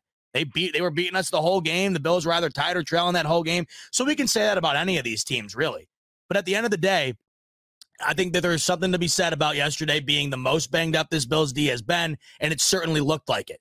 Because no matter the makeshift roster that they had in there on D throughout the year, they did seem to find a way to overcome each and every week. Yesterday, it just felt like it was a, too big of a cross to bear. It really did. But with that said, they still did just enough even though it was not a, a good performance by any means, they still did just enough to have those Bills at it, you know, at the end with the ability to either win the game or tie it, and they could not capitalize. But collectively, of course, yeah, they looked like a team that was down to their 10th linebacker. They certainly did uh, especially when the opening, you know, the opening uh, possession of the second half, you just knew, right? That's where it started to hit me, where you just knew, yeah, they're not stopping these guys. And you knew that the Bills offense wasn't going to be able to run a 10 minute touchdown drive every single time they touched the ball.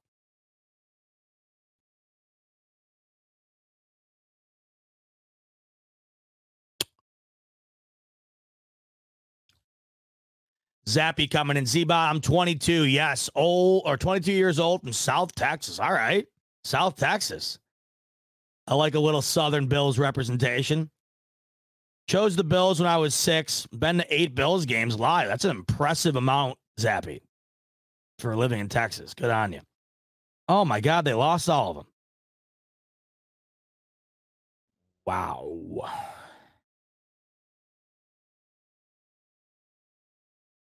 Man, brother, I don't even know what to say to that. That is um that's all time. That is insane. Well, you know what, brother? If it makes you feel any better, I went to four games this season and I went one and three. Went one and three, and the three losses I were at were the Jets week one, about as bad of a loss they had all year. The Patriots game in Gillette, the worst loss they had all year. And last night the most heartbreaking loss they had all year. Um, now I was at the Cowboys game, but you know, looking back on it, who the hell cares now? So if that makes you feel any better, I, I went one and three this year alone, but oh, oh and eight. Zappy, let me let me let me know the next time you plan on going to a Bills game, so I can tell you to not go. Um, I'll, and, and I'll, uh, I'll, I'll buy your t- I'll buy out your ticket just to just so we. I don't know. We got to find a way to get you there and reverse it. We need to get you to a game where uh, I don't know. We got to find a perfect opportunity to get you to a game where they should freaking win, and then we can reverse this thing. But I uh, appreciate the super chat, brother. Appreciate you representing the Bills down in Texas. That's killer. And one of these days, brother, you will get to a winning game. 0 for 8. One of these days. That's an impressive stat, though. I don't know how you can top that. That's pretty nuts. Alton coming in. At some point, the coaching has to be looked at, bro. Three straight years of divisional losses, like you said. If not now, when? Well, I don't know if there is a when. That's the other thing. That's what sucks the most about last night. I don't know if there is a when. And I don't know if a firing at co- at the coach changes things. Like does firing a coach change the fact that this team is going to lose a decent amount of the core they currently are putting out on on display each and every week as it is right now. This team's going to look pretty damn different soon here. And this AFC is this this AFC talent isn't going anywhere anytime soon. In fact, it's getting better and better each and every year. So when you say if not now when, that's why yesterday hurt the most because I don't really know if there is a when. I don't know. I don't I don't see it getting better than what yesterday was. I understand the coaching staff does need to be be looked at to a certain extent. I, I, I definitely do. Um, but with the knowledge in mind that there's not going to be a firing, I have a tough time really exhausting a whole lot of my thought process towards it. I also look at it from both sides of the street as well. I don't know. I, I just don't think that's the end all be all solution to all of these problems at hand. I don't think a different coach last night, I, I mean, maybe, I don't know. But is a different coach overcoming the limitations the Bills had yesterday? Are they overcoming Mahomes going against that banged up defense? I don't know. Of course, we'll never know, but I, I have a tough time thinking so.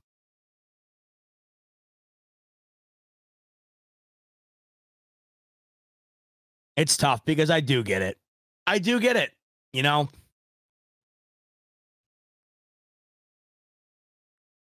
I understand it because there's really no other way to go with your frustration other than to firing the coach after these moments.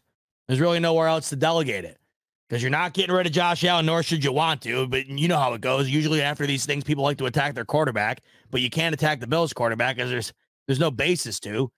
So you move on to the coach. The coach is going to be the punching bag after these games.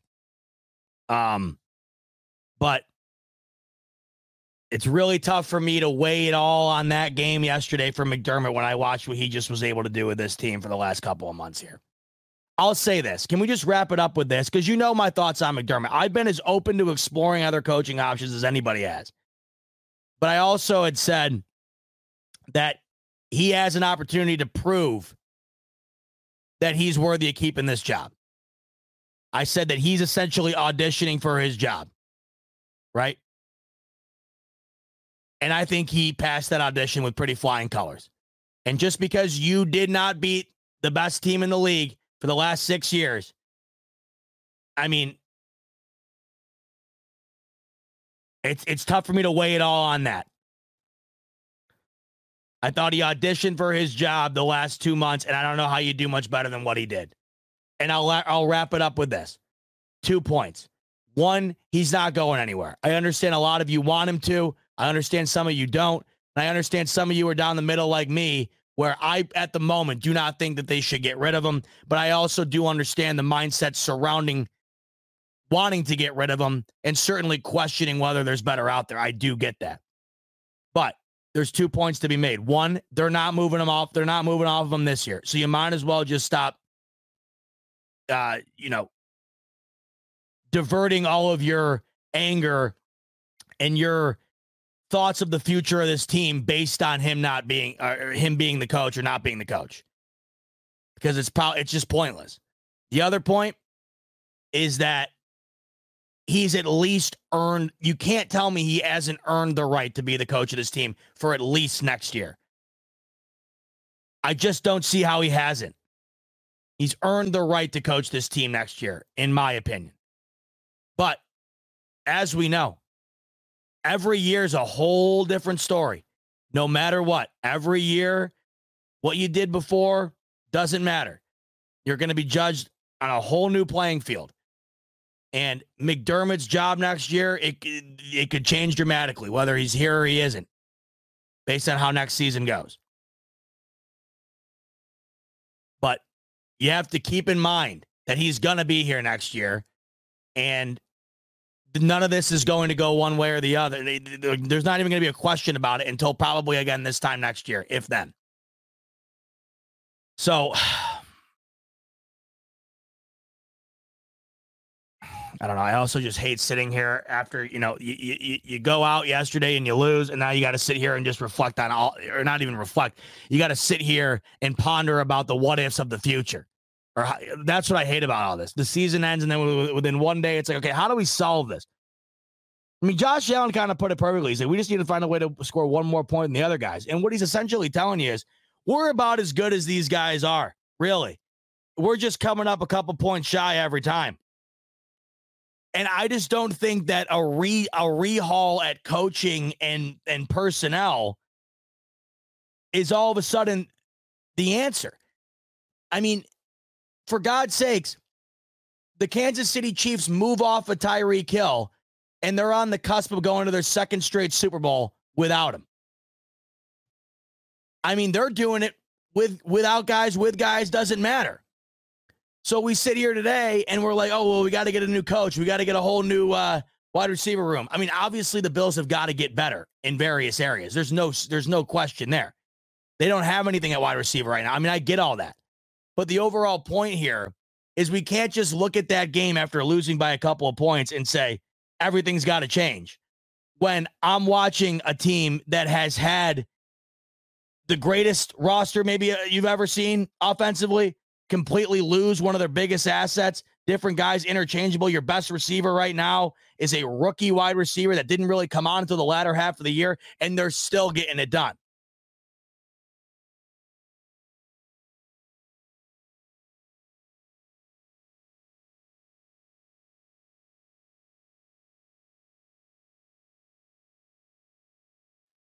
Rich with another. To be fair, almost everyone but McDermott has been held accountable. Frazier, Dorsey, special teams, etc. You got to forgive me, but what's the breaking point?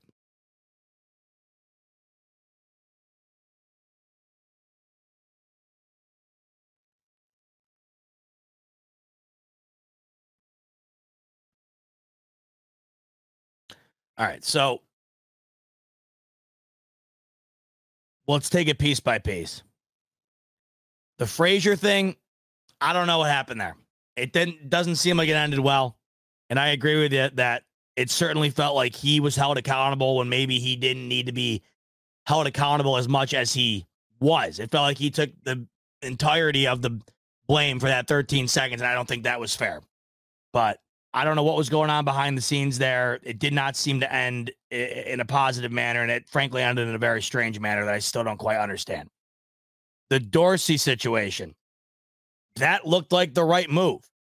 Dorsey was held accountable because this offense wasn't doing anything. And when he gets fired, this team winds up putting out their best offensive performance collectively at the end of the year.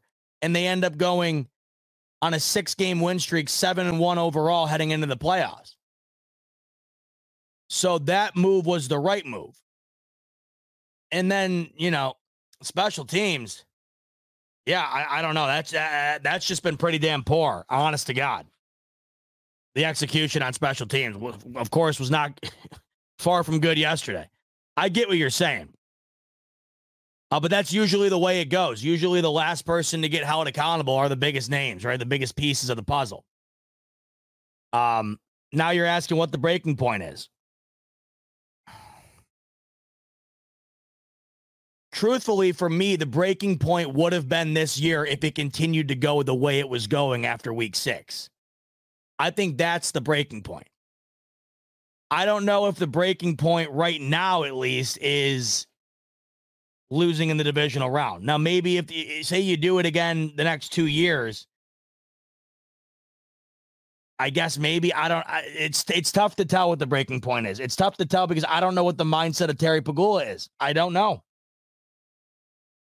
You know, there are some organizations where their breaking point is in, in incredibly high, almost to a fault. Back like when the, the, the Eagles fired Doug Pederson at two years removed from winning a Super Bowl. I wouldn't have done that. They thought it was the right move. I certainly didn't think it was. And now they're with Nick Sirianni, another guy who they feel like they should maybe fire. They're not going to, but if you ask the fan base, I think the majority of them would like to, like him fired. And I don't think he should be the head coach next year. Um, so maybe you do it a little too a little too prematurely. But there's certainly some teams that do do that. And then there's other teams that linger on to coaches for for longer than maybe they should as well. The breaking point is hard to define because I don't know what the breaking point is for Terry Pegula. But the breaking point for me, if it were up to me, the breaking point to me, he he got out of it alive this year. He was back against the wall. He had one he had one exit out of there. McDermott was backed against the wall, and there was only one way out of it go and do pretty much what he did. It did not end the way that they they they wanted it to, or any of us wanted it to, but the fact that they got there based on what they did to get there, commendable. And I think he got through that that only exit available to him. But if he goes out and does the exact, they go out and do the exact same thing next year and don't overcome, and it's just it's one of these years where they continue to regress, and they go out next year and they end up not making the playoffs, or it's a season like this year where the six and six record comes around and they don't go on a run, they don't overcome it, that's a breaking point to me. Because then that's just another step down. But I don't know what the breaking point for this organization is. It's really tough to tell. But to me, a mi- missing of the playoffs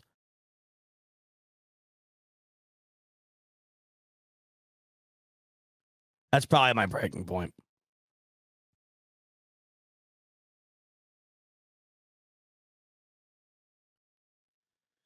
Uh Yeager the ninth. I'm a Dolphins fan. I just found this channel. You have a great speaking voice, and I love your unbiased analysis. I have to subscribe. Well, Yeager, thank you, brother. How about a nice, how about a nice, kind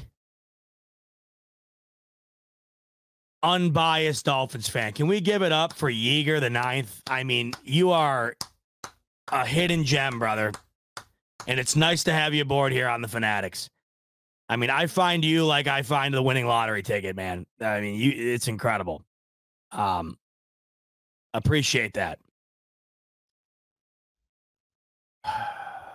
I will say that while you bring up the topic of the Dolphins, oh, that fan base was up. Oh, they were stoked, weren't they? So it makes it even worse. It's like, ah, oh, now you just, it's like, uh, you get to this point now where all of a sudden people want you to lose. And they expect you to lose and they expect you to come up short again. And then, and you prove it right.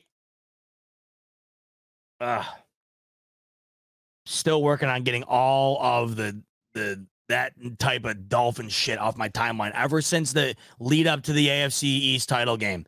It was just all dolphins on my feed, and I'm finally starting to eradicate it a little bit. Oh, it's saying I was just asking for your opinion, my guy. No, no, no. I wasn't coming at you. I wasn't coming at you. I don't know. I don't know if you think I was, but I certainly wasn't. I was. I think I prefaced that. I said you brought up Sean McDermott, and I said I'm not coming at you or anybody in particular. I said you were the person who brought up Sean McDermott, and this is why I'm just going to talk about it real quick because I've been here. It's all I've been hearing all day.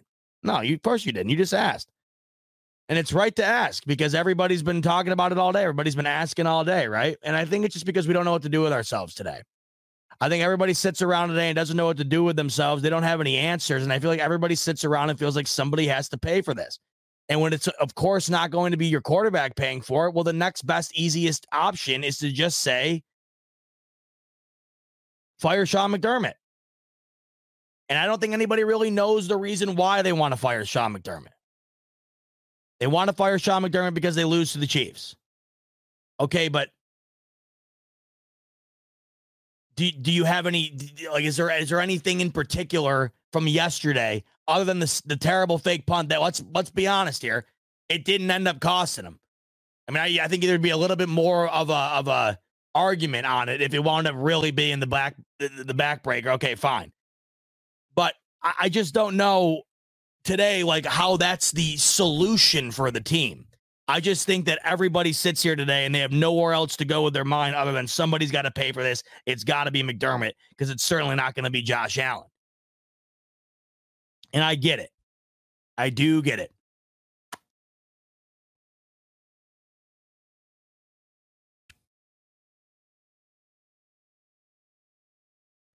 Because I feel lost as well. I don't know where to go with any of it. I just feel like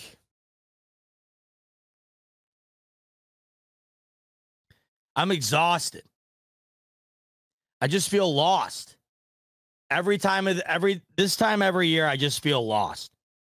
I just feel like I am plummeted into a purgatory of nothingness because it's always it's always what it ends in. No matter how great the team is, no matter how great the story was, it always ends in nothing. Sadness, regret, anger, and then all of that culminates into just nothing. There's nothing to show for it. There's nothing. And you don't know what to do with yourself as a fan, really. So I think that's where a lot of people are. And what they do is they just try to find uh, a source of blame. You know, we'll, I, we'll get into after all these super chats. We're going to get into the game because I, I don't have a direct source of blame after last night. I have a variety of elements throughout the game that I think can be pinpointed to uh, pose blame on when it comes to this loss. I don't have any one gigantic like if if this game was a, a dartboard, I don't have one bullseye that I think nails the uh the reason the Bills lost this game last night. Other than and I but you want you know I won't do this and I, I don't think it's right th- that would be the injuries, right? But that's what any every team's bullseye would be.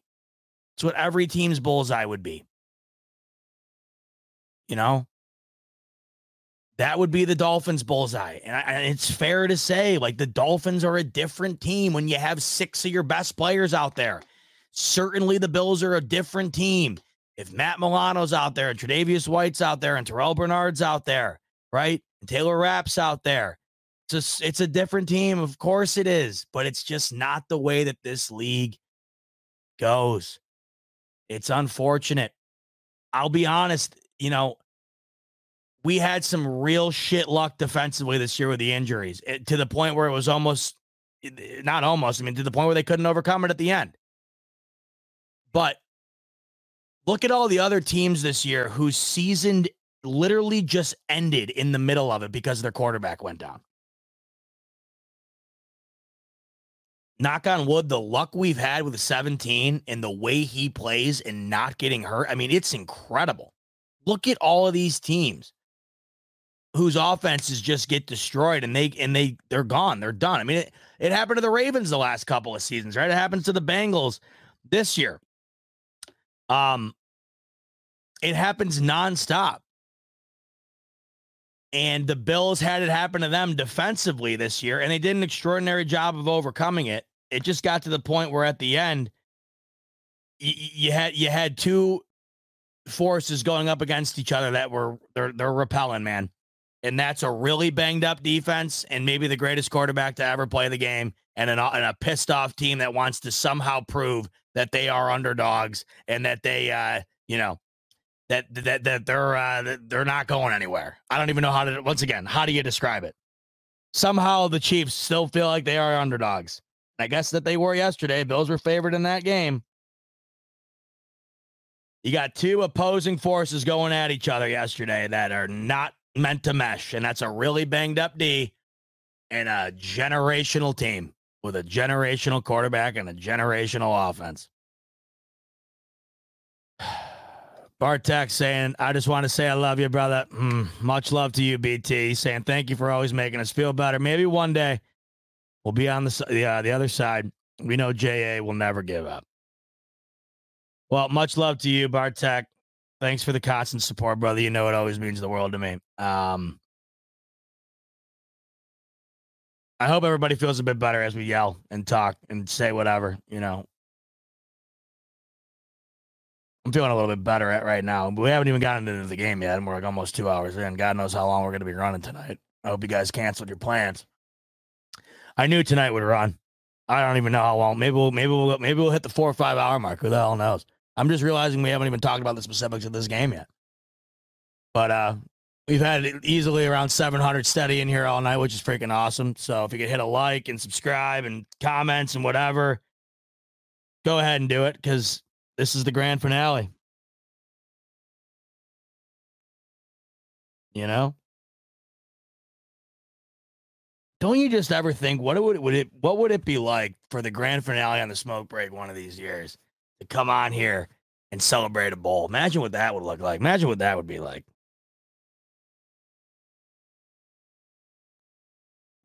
Because it just feels like I, this is deja vu for me. This is like the fourth, fourth or fifth time now that I've had to do, had to do this at the end of the year. Feels the exact same every single time. Um, Bartek says we know that Josh Allen will never give up, and um, man, that's that's certain. I feel bad for that guy today, man. You know, you feel bad for yourself today. You feel bad for the fan base today, right? Rightfully so. I don't know if there's anybody I feel worse for than Josh Allen.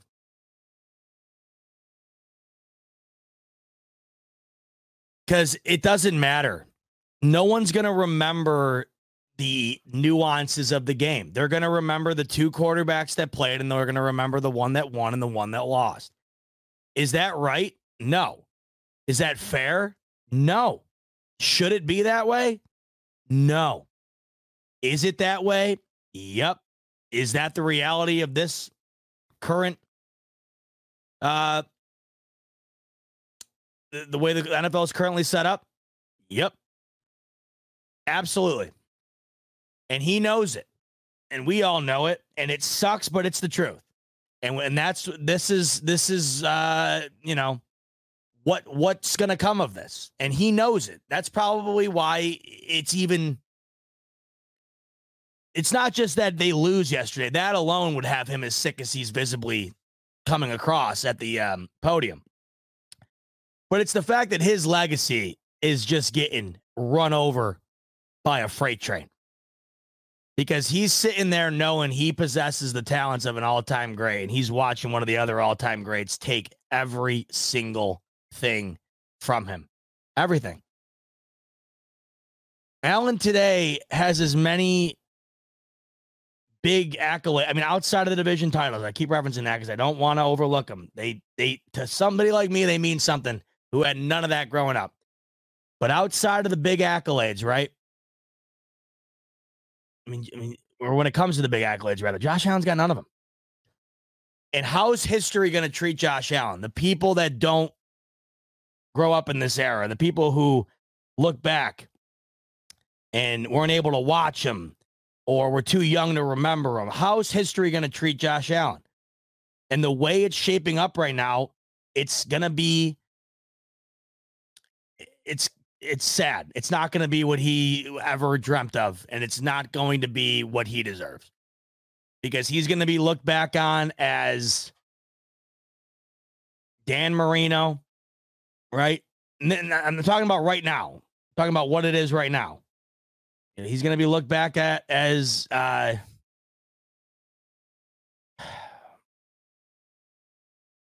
I don't know who else. Warren Moon.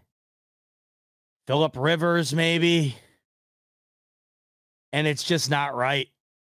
And it's not accurate. And it's not fair. But it's the reality. And he's got to be aware of it. And it's got to make him sick because it makes me sick thinking about it for him.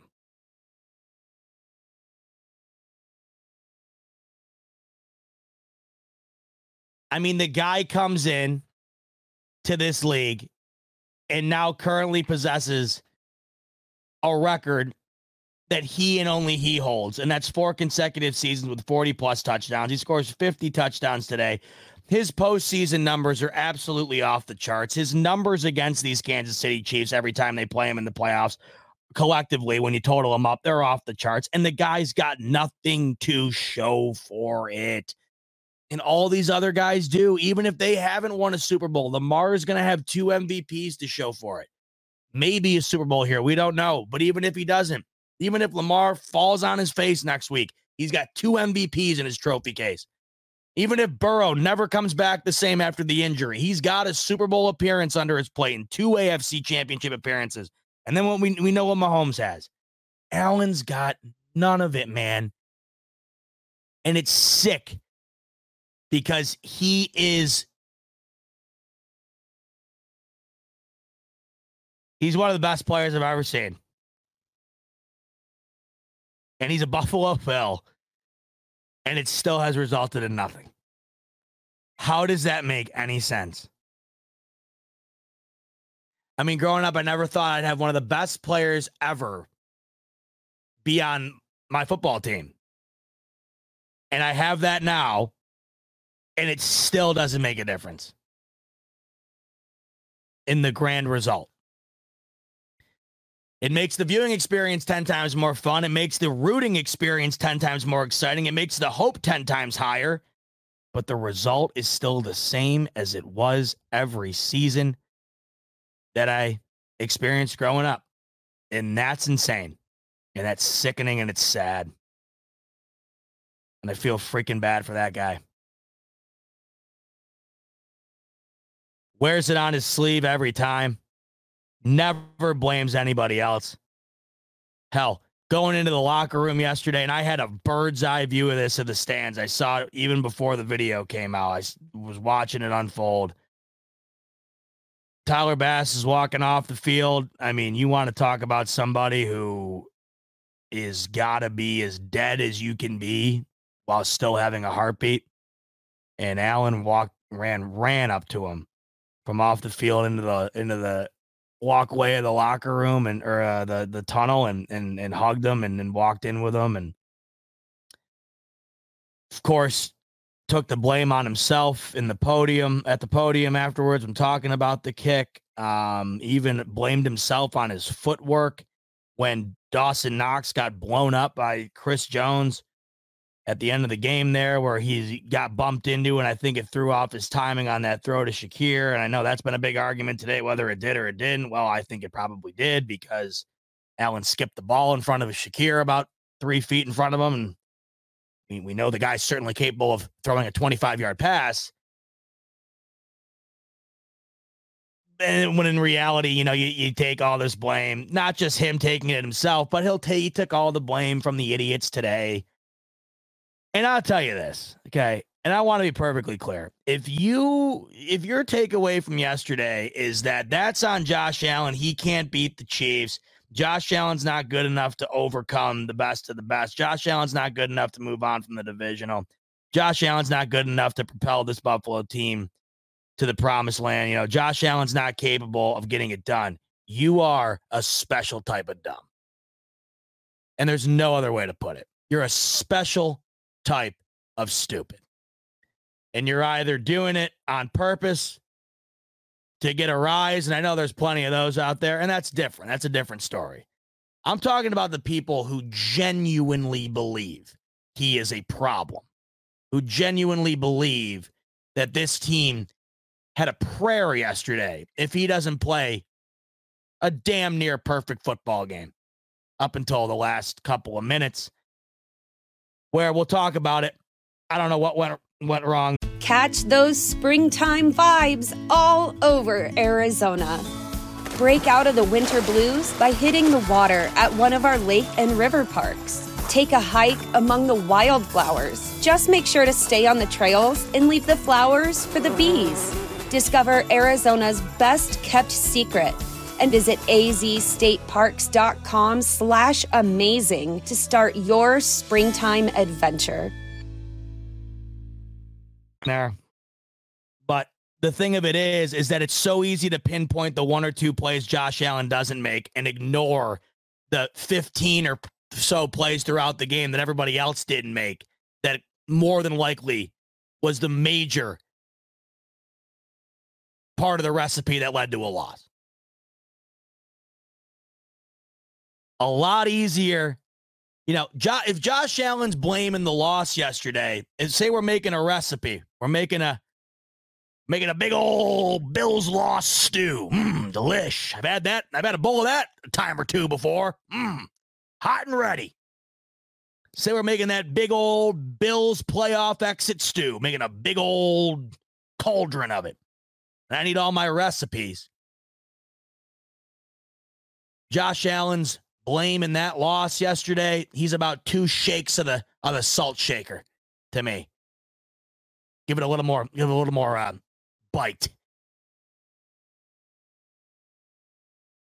Everybody wants to dial in on the one or two things he didn't do, ignore the 35 other things he did do to have it even be a competitive game and also at the same time ignore the, the the, the 10 15 plus other things that everybody surrounding him on the sidelines on the field whatever wherever didn't do either it all gets ignored but it's Josh Allen's fault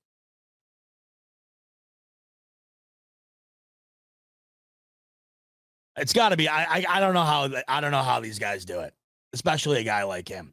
Imagine doing what you do last night or doing what you did in the 13 second game. Like imagine being that good, performing that well, getting your team in that spot. Imagine doing all of that and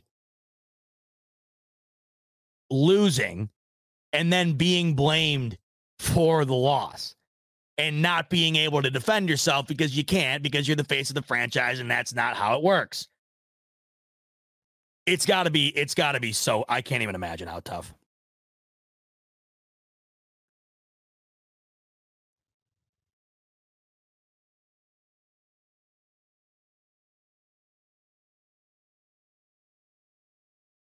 But it's a special breed of dumb. And it's no I, I mean I, don't take i'm not i don't mean to i don't mean to be um i don't mean to insult you but if you find yesterday to be the josh allen problem then i just don't know i don't know how i don't know how you're functioning 100% properly upstairs i don't know how that's possible that or you just have a completely um a completely wrong view of how this sport's played, I guess. Because if you watch that game and think that he's the problem, then I, I think you've just been conditioned to think that all quarterbacks at all times have to be flawless or else they are, um, you know, they are the reason you lose. And the thing of it is, is he's done that so many times that when he has the one or two things that don't happen, that don't go right, then it's just so easy to say, well, he didn't play perfect, so it's his fault.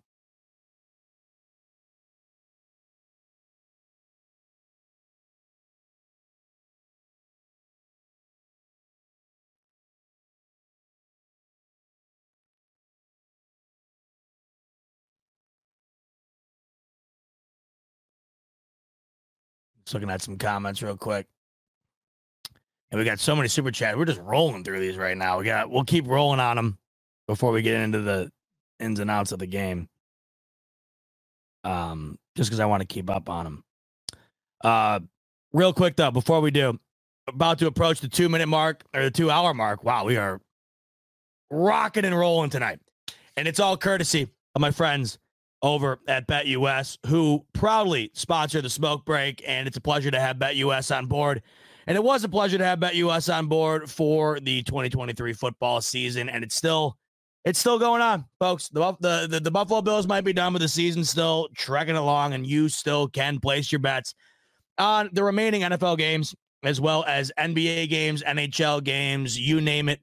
BetUS has it some of the best customer service in the game, fast and easy payouts, and of course, that 125% sign up bonus in the link in the description below. You can bet on parlays, player props, uh, teasers, you name it. It's all on BetUS, including some of the best lines and options for the upcoming divisional or championship game, rather. And then, of course, the Super Bowl, where we know that's the biggest betting holiday of the year. You can do it all over on uh, BetUS.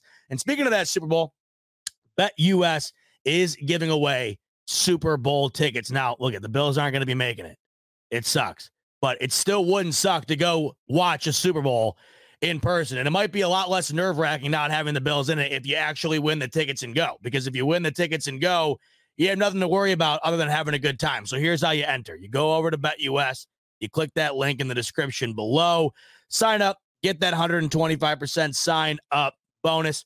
Then go over to the NFL page on the website, place a $25 wager on any NFL line, screenshot that. And by the way, $25 or more. So you can do 25 or more, but starts at 25. Screenshot that bet, head over to Twitter and post it. And then in that post, tag BetUS and tag the friend that you would take to the Super Bowl with you. Then add hashtag SBVIII or yeah, III. And then boom, let it rip. And you're entered to win. They will be uh, doing an announcement of the winner uh, in a not not not even all that long from now, a couple of days, I believe. So get in on that as soon as you can. The link's down in the description below. So make sure to enter. And for all the details, here's a quick message with all of the um, little intricacies of that giveaway and all the information from BetUS.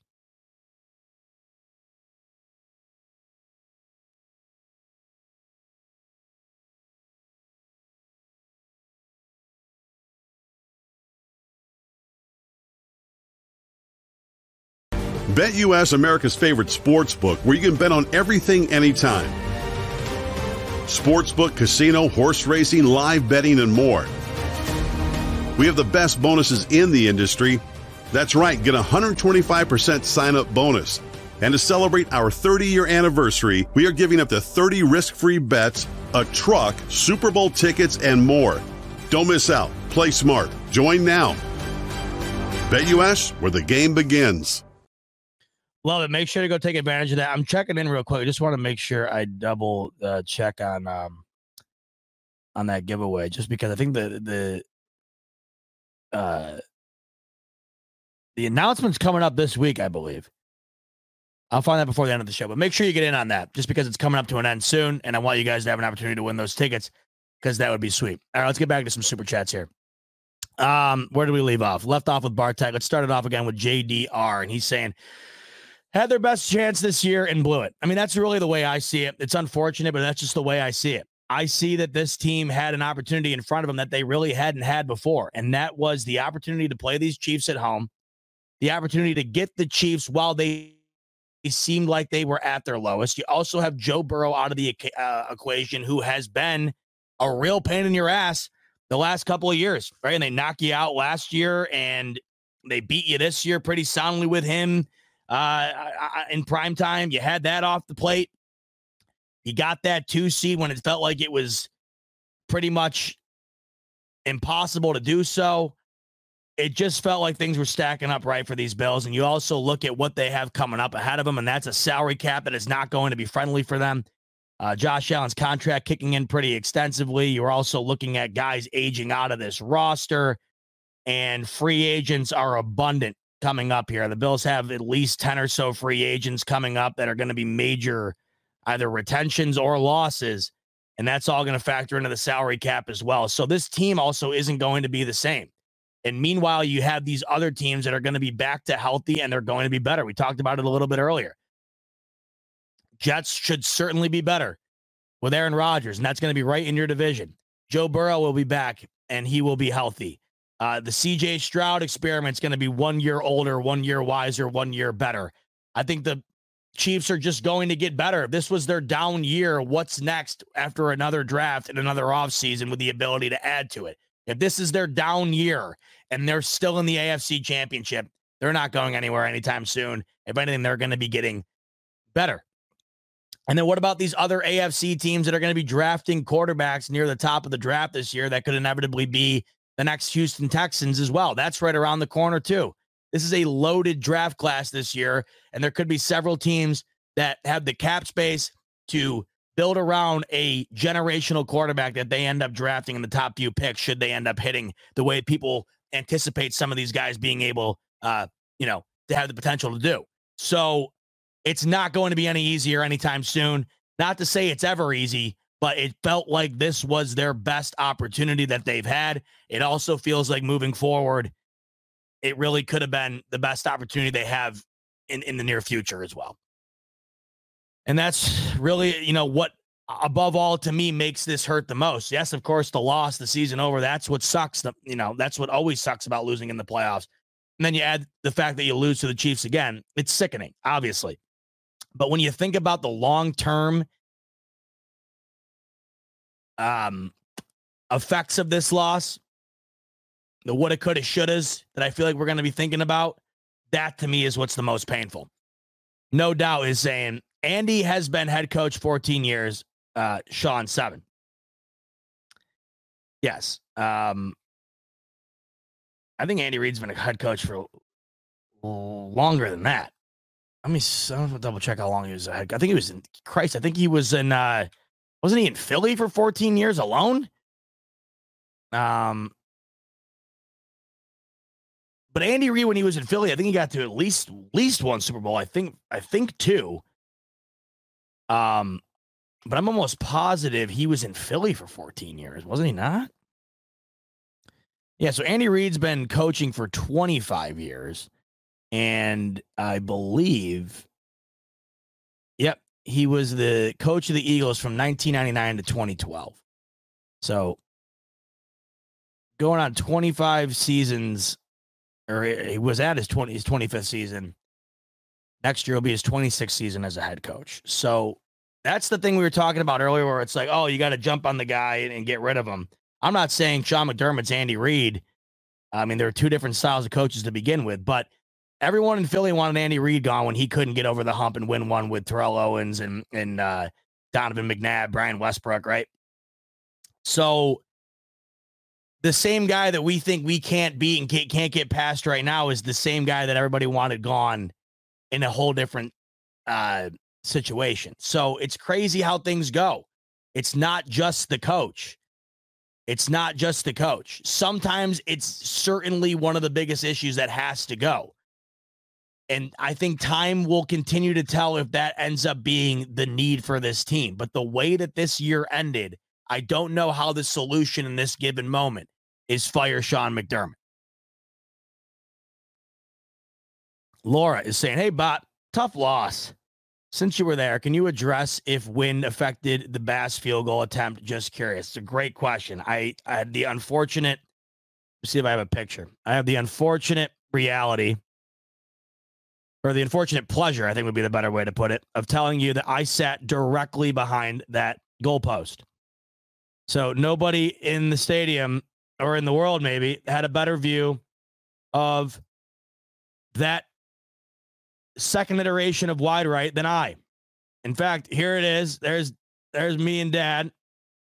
And there's that gold post right behind us that had a ball travel to the right side of it at the end to lose. Now the question was was the wind a big effect? In fact, no. So much so that we were actually discussing it beforehand how the wind had certainly died down. Now, not to say there wasn't any wind, but it's a January night in Buffalo. I don't care if it's the nicest night in the world, there's going to be some wind. But if we're talking about wind to the point of what it was like last week, where it was weather advisory type shit, no, no. And you could tell that it felt like Bass missed that one right off the right off the leg. Now there was wind going from left to right, but I don't think it had the effect on it on the ball the way that it ended up looking. That ball, the wind, in my opinion, the way that it felt in the stadium, maybe it was different down on the field, but I like to look up, of course, at the little orange pylons on top of the goalpost to see how bad the wind was. The way I had looked at it going into that kick, they really weren't whipping around, not nearly as much, at least, as they were in the beginning of the game. Um, Bass almost missed a extra point earlier in the game on the opposite end zone. The uh, the exact same way. Kicked it straight, rolled to the right a bit, and it barely went in. So it looked like that was just something he had going on yesterday. Not being able to read it and kicking from right to left.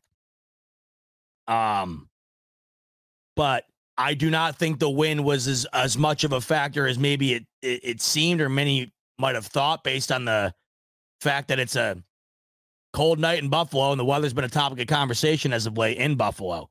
The way I saw it, not nearly as impactful as that miss ended up looking like. I just think he missed it. I, I wouldn't doubt it had some impact, not enough to blow it all the way right like it like it ended up being. Chandler Bing coming in. Hate to say it, but there's a strong correlation with arguably both of the two best dynasties of all time. Buffalo Bills. no reason to believe we will be back every year, but no reason not to. Go Bills. And that's the way we all have to look at it. Appreciate it, Chandler. That's the way we all have to look at it. It's the way we have looked at it. And you got to remember, I, as well as you and all of us, I'll be prisoner of the moment for a little bit here where I just think there's no way, not no way, but you know, you're not guaranteed to get back. Um, but it's hard not to think that way when year after year you get awfully close, you squander it, and you just wonder how many times you get an opportunity. How many times do you get a chance to do something special when you don't capitalize on it? And then, you know, because of that, how how can you sit back and think, well, I'll I'll continue to get a chance? It's what all these guys think, and they'll tell you. In fact, I was listening earlier, Colin Cowherd had Mark Sanchez on, and people forget, man, Mark Sanchez went to back to back AFC East championships with Rex Ryan and the New York Jets. And he said they were talking about the Bills. And he said that, man, we thought we were going back. We 100% thought we were going back. And they never ended up making the playoffs again. In fact, I don't think the Jets have been to the playoffs since, if I'm not mistaken. I think the I don't know if the Jets have been to the playoffs since. I'm I'm 99% positive. And he was telling you, as the quarterback of a team that went to two consecutive AFC championships, which is crazy to think that's that is more than the Bills have accomplished with Josh Allen, the Jets, and, and Mark Sanchez. And he was telling you, we had no shadow of a, a, doubt we would be back, and they never ended up making the playoffs again. So, uh, you know, I'm sure Dan Marino thought he'd be back to a Super Bowl, never did. Sure, Philip Rivers thought one of these years this this great Chargers team is going to get to a Super Bowl, never did like you said, no reason not to think you can't. But it's also, I think, um, a bit naive to think that you, you continue to get these these good of chances as well. No reason not to think that the Bills can't find a way with Josh Allen one of these years, but there's also plenty of reason to think that you, they're they're not going to have as great of a setup as they did this year or maybe a couple of years ago in the 13 second game. The more you continue to scratch off your chances, the less opportunities, the, the less scratchers you have, the less space you have to scratch off. That's just the way I see it. Um,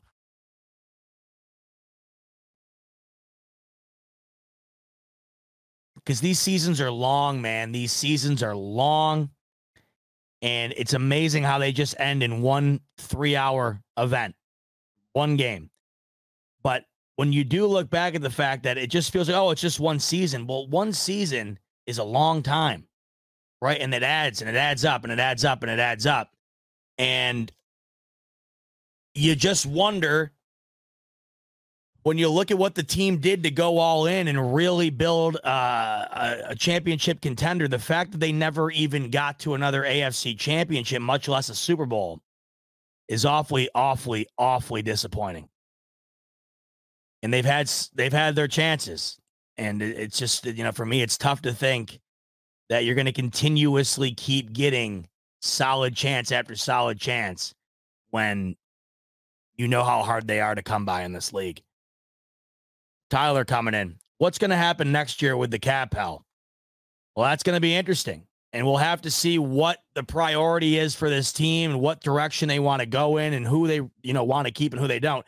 And believe me, that's what the offseason is going to be for. We'll have the entire offseason to dedicate our time and our energy towards figuring out what the Bills are going to do with this cap situation. But it's going to be a situation nonetheless. And they're going to have to figure out who they want to keep, who they want to move off of, and and who they want to restructure and who, you know, is going to be willing to be a part of this front office's mission towards uh, getting under this number. Uh, certainly some restructuring is going to have to be implemented. You'd probably think perhaps Josh on Josh Allen's end a bit. Who knows? As his contract really starts to kick in this upcoming season. But we'll see. Either way, though, this Bills team is going to have to make some significant moves in order to get underneath that number. And that's not including the fact that they're going to have to make some pretty serious additions, you'd think, as well, in order to continue to allow this team to have these chances we're talking about. Because you can't you can't sit on your laurels while the rest of these teams are going to continue to try to build and compete. Um, they're going to have to have a banger draft. That's the key. I mean, you look at a couple of these teams now that are that are starting to rise, and it's all based on what they did in the draft. Green Bay Packers, Detroit Lions. I mean, the amount of rookies and second year guys that are cornerstone players for these franchises the Bills have got to have a killer draft this upcoming season, and it has to have a focal point uh, surrounding the offense. It has to. It just does. When Khalil Shakir is my best option, who has really come along, it's no slight at him, but he was not brought onto this team to be your best option in a divisional round playoff game. And that's what he was last night. This team has to have a killer draft offensively. Um, it just has to happen. Fabio coming in. Starting linebacker AJ Klein was on his way to vacation with his family days before the game was out on the field. Chiefs targeted him over and over. Yeah. So, like I say all the time, I hate to make excuses for losses based on injuries, and I won't do it for last night just because they still had their chances despite all that. But when you look at what this team was all year with the injuries and their willingness, or not willingness, but their rather their ability to overcome it, last night, just what you saw on the field showed you it was just one too many one too many guys down. And when you're going up against a surefire first ballot Hall of Famer, arguably the best Hall uh, uh, tight end of all time, and you're down to guys in their driveway packing up for vacation to have to guard them, you're going to be put in a real tough spot. And when you got one of the best of all time throwing him the football to get in the end zone and kill you, you're double screwed. And he got in the end zone twice yesterday. I couldn't tell you the last time Travis Kelce got in the end zone twice. Um, and that had a lot to do, I'm sure, with the banged up linebacker unit for this Buffalo Bills team. Um, so it was real unfortunate that it wound up being the way it was. But, you know, shout out to AJ Klein last week. I thought he came in and did a real solid job. Just yesterday was a tough, a tough ask for these guys to go and shut down one of the all timers. Um, when, like you said, you're halfway out the door on vacation with your family. Matt Royer coming in. Endless cycle of pain and misery being a Bills fan. I heard that. Makes me feel bad for raising my two year old daughter to be a fan and setting her up for this. Love the show, Z-Bot. Much love, Matt. Now, don't be sad. Look at, let me just say this. This all sucks. It sucks. I mean, it totally blows. I can't think of shit that sucks worse than this when it comes to first world problems, right? The feeling is terrible. The emotional drainage, really even the physical drainage, awful. The investment you put into the team all year long, it's exhausting to have it come down to this and just end like that. But even with that yesterday, right? With all of that, I'm still in that crowd with my old man, the reason I'm a fan, and we had a ball me and my dad. You know, go all the way home from Connecticut. So I don't see my parents nearly as much as I used to, of course, living at home. Go up, get to see my mom and dad, and then get in the car. And me and my dad sit, just him and I, tailgate all day, go to the game together, have a ball at the game, hold on to hope till the very last second. And then when it doesn't go our way, get to go and share each other's misery together in the car, stuck in traffic for four hours, and talk about it for however long, and then commiserate and whatever afterwards. I guess what I'm getting at is that's all because of the Bills. I got I get to do all that because of the Bills. So good, bad, or indifferent, you get to share that with the people you love, and that's what makes being a fan the coolest thing ever. 99% of it will be misery. And I don't know how to say this without sounding insane, but for some reason, it's what brings the best out of out of you when it comes to experiencing it with others. I don't know how to explain it. It brings the most. It brings life out of you. It brings you together. It gives you a common ground, you know, a commonality. It, it brings you. It, it, just brings you together, man. I know that the, the adage, uh, the NFL marketing scheme, football is family. It, is to me, and I think that it is to a lot of people. And despite the L's and stuff, would it would it it hasn't affected any any any of us. Nights like last night have happened repeatedly for this fan base over a, you know, 50 year period and it hasn't wavered anybody, really. And it's what it's in a weird way what makes the family element of it even better. I don't even know how to describe it. And what it will make what will come maybe one of these days, hopefully, that much more un- unbelievable. It will make whenever they find a way to do it, one of these times. I mean, hope hopefully I am above sea level to see it, man. I mean, I hope I'm not chewing on dirt six feet under. But if and when that comes, it's gonna make that moment 50 million times more incredible. It's why I'm going to be pulling for the for the Detroit Lions over the next couple of weeks because I know what those people got to be feeling. And if it can't be the Bills, I hope somebody gets to feel that because I know what that must. I know what that feels like, and I I hope that those people get to experience what I've wanted to experience my whole life. You know, I can't be selfish about it. Bills are done. I hope those guys get to get that. I hope they I hope they get to experience that. Because I can't imagine. Because I know when it happens, it's going to be one of the coolest things uh, I've ever seen in my life. I know it.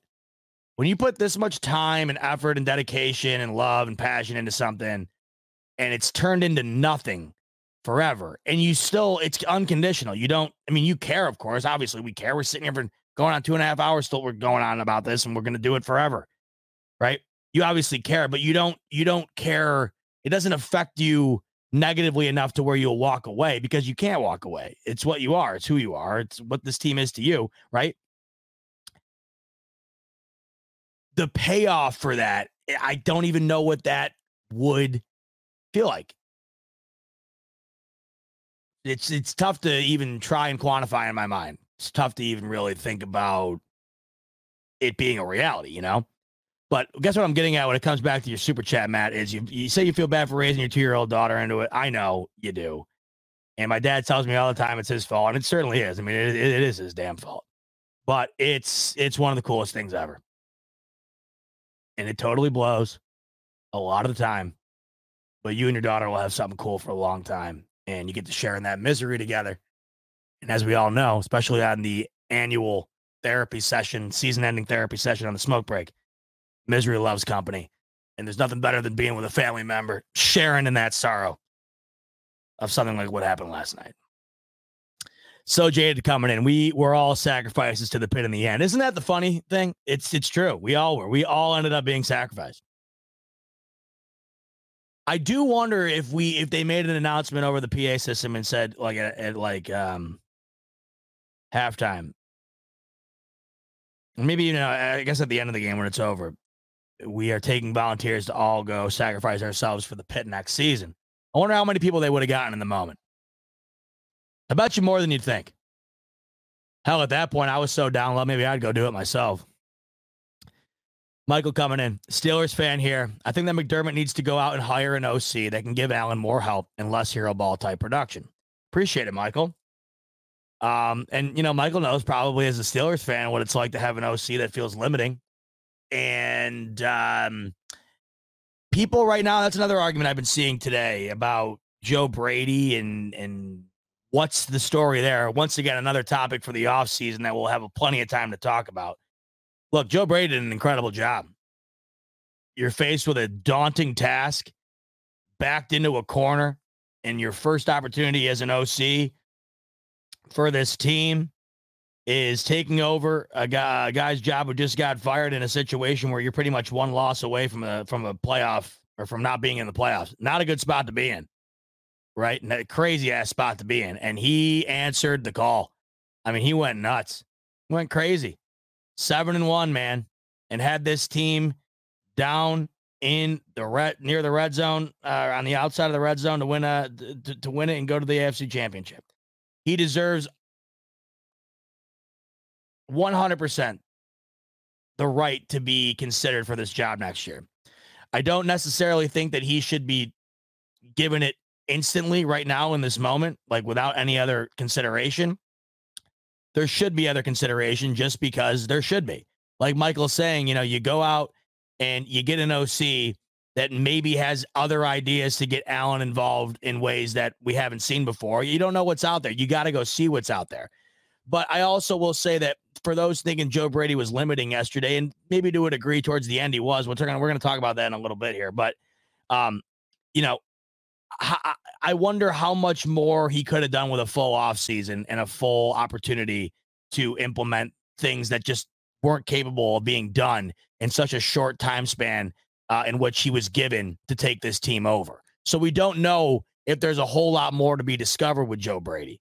Um, and time will tell there if he does get the gig. I would imagine he does. Allen already, of course, gave him the endorsement. I just see them going that direction. It just seems like something they're going to do, would do, will do. But I do hope that they go out and are willing to interview other candidates just to see what's out there and what that looks like. Um, because I'm open to anything. I thought Joe Brady was great. I'd be fine with the hire. And I certainly think he would be deserving of it if they gave it to him. I would not have any trepidations towards, um, uh, you know, the Pegulas or Brandon Beane for making that move. But I'm more than willing to see what else is out there and and and, and see what that could mean. Um, because we've seen time and time again, each and every year, what what the season results in. So I'm always going to be open to new things that hopefully end up being that much bit, you know, bit more of a difference. That could be the ultimate difference. Because as I keep saying with the Chiefs, they just have that little bit of difference every year, just that little bit of difference. If the Bills can keep honing in on that, but I think that Joe Brady could be that that piece if he gets a full off season who knows what else there is to discover with him. Um, and I want to talk about more. Uh, we're going to get through all these super chats, and then we're going to get into the more specifics of the game. I know I keep saying that, but there's a ton of super chats. Um, but I want to talk about Joe Brady in particular in a little bit, and uh, in, in the um, uh, the game, the game plan yesterday. Shout out AZ with the super chat. Appreciate you. Mike coming in saying they have to trade Diggs, get value while they can. I, I don't know what's going to happen with Diggs. I know the contract's pretty ironclad. I don't know if they're going to be able to trade him. I, I don't I don't even know if that's possible. I have to look at it again, but I know that it's a really difficult contract to get out of on either side. I don't know if that's on the table, and I don't know what they're going to do. I don't know what they're going to do. I don't know what he wants. I don't know what they want. I don't know. It's a very odd situation. Um, I also, you know,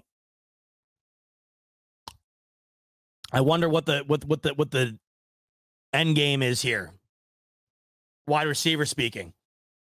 Because they don't got a lot going on there right now.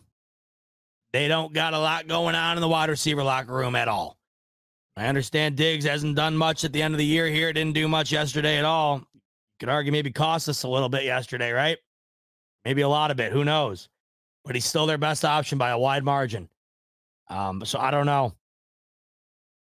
It's going to be an interesting offseason with the cap situation, the amount of free agents, the Diggs element will be interesting. I don't think it really, I don't know what it comes of just because of his contract. I don't know if we see anything jarring there.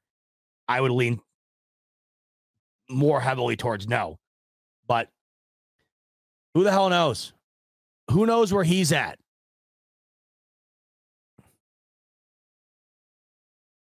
because I uh, getting rid of him is a, I, I that doesn't seem like it's going to be feasible when it comes to this cap situation unless something gets figured out on the other end with another team. I don't know how all that works. Once again, that's something for the offseason we'll certainly dive into because eh, that's all we got to look forward to right now. All right. January 22nd, off season time. Yay. Favorite time of the year. Talking about what can they do next year so this shit doesn't happen again. Just not healthy enough, says Mitchell. And we need a wide receiver too, a young one, and some youth in the back end of my second of the secondary, in my opinion. Yeah. They they should just they need to draft at least like three receivers in this draft in various rounds. I mean, I, you got to just start taking cracks. You have to. I mean, good on Shakiri. really came along. He wound up being one of the most reliable options for this team, which is crazy because I don't think anybody saw that coming. You're going to need more of that. You're just going to need more of that. And I don't know if Gabe Davis comes back. I'd guess he probably doesn't. He said to the media yesterday, or maybe it was this morning. Who the hell knows? I'm losing track of time. It was probably this morning, but he said he's um he's open to coming back to the team, but he also anticipates hitting free agency. I don't know if they bring him back. There's a big part of me that thinks they don't. So that's your quote unquote wide receiver two right now. He could be gone. We don't know what's going to go on with Stefon Diggs. No one knows. No, I don't. I mean, what does he know? What does the team know? I don't know. they got to just start taking lottos on, on on wide receivers because it's that's that's the biggest area of concern right now in my in my eyes. And then yeah, you look at the secondary, Micah Hyde and Jordan Poyer, very, very soon to be gone. Could be as gone as soon as this year, you'd think. It kind of felt like it was a farewell speech yesterday when those two took the podium post game. It, it really did feel like that was a goodbye. Um, they didn't they didn't close out the idea of coming back, but it the way you, if you go and listen to it, it just there there felt like a finality to it and it wouldn't shock anybody if it was. And that's a big roll, two rolls, two big clown shoe sized sneakers to fill. So I agree with you. I agree with you, Mitch. Rich saying, Love you, Z-Bot. Glad I found you, brother. It's uh, therapeutic watching and listening to you. Super Bowl parade will entail a ton of champagne and nose beers, said Rich. Yeah, it'll be nutty, man. It'll be nutty. Much love, Rich. I'm glad you found me as well. I appreciate you having you. I appreciate having you, brother. Big time. Um, yeah, yeah, that'll be nuts. I'm lucky I survived that week if that happens. I want I, I just want I don't even care if I do. I just want to experience it. Oh, one of these days. There's always next year, says the Bills fan.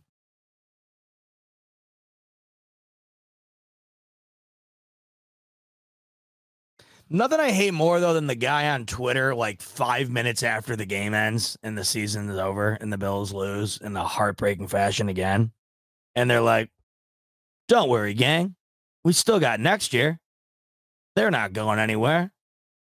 Love my team and it's like the game ended like 45 seconds ago and you're like yo can i just hate myself for 20 minutes before we get into that talk? Like can i just hate my life for 20 minutes before we start getting all positive? Is that too much to ask? Don't worry gang. Chin up. We still got 17 you know? It's like, oh, I don't want to hear it right now. I want to be sick.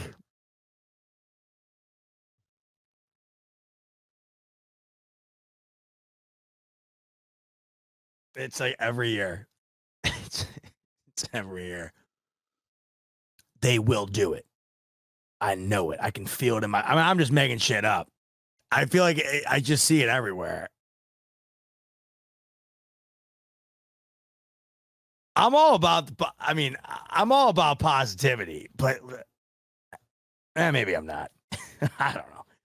G- give me a couple days at least to just hate everything and everybody.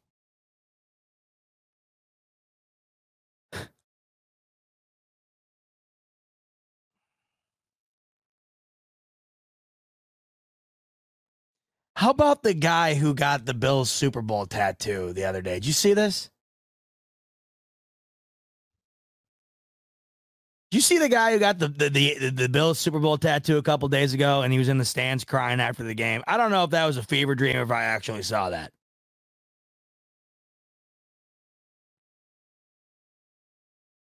I guess it could be worse. You could have gotten the tat.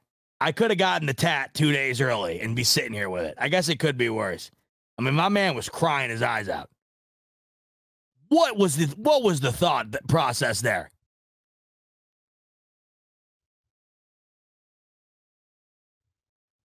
Holy shit! How do you do that?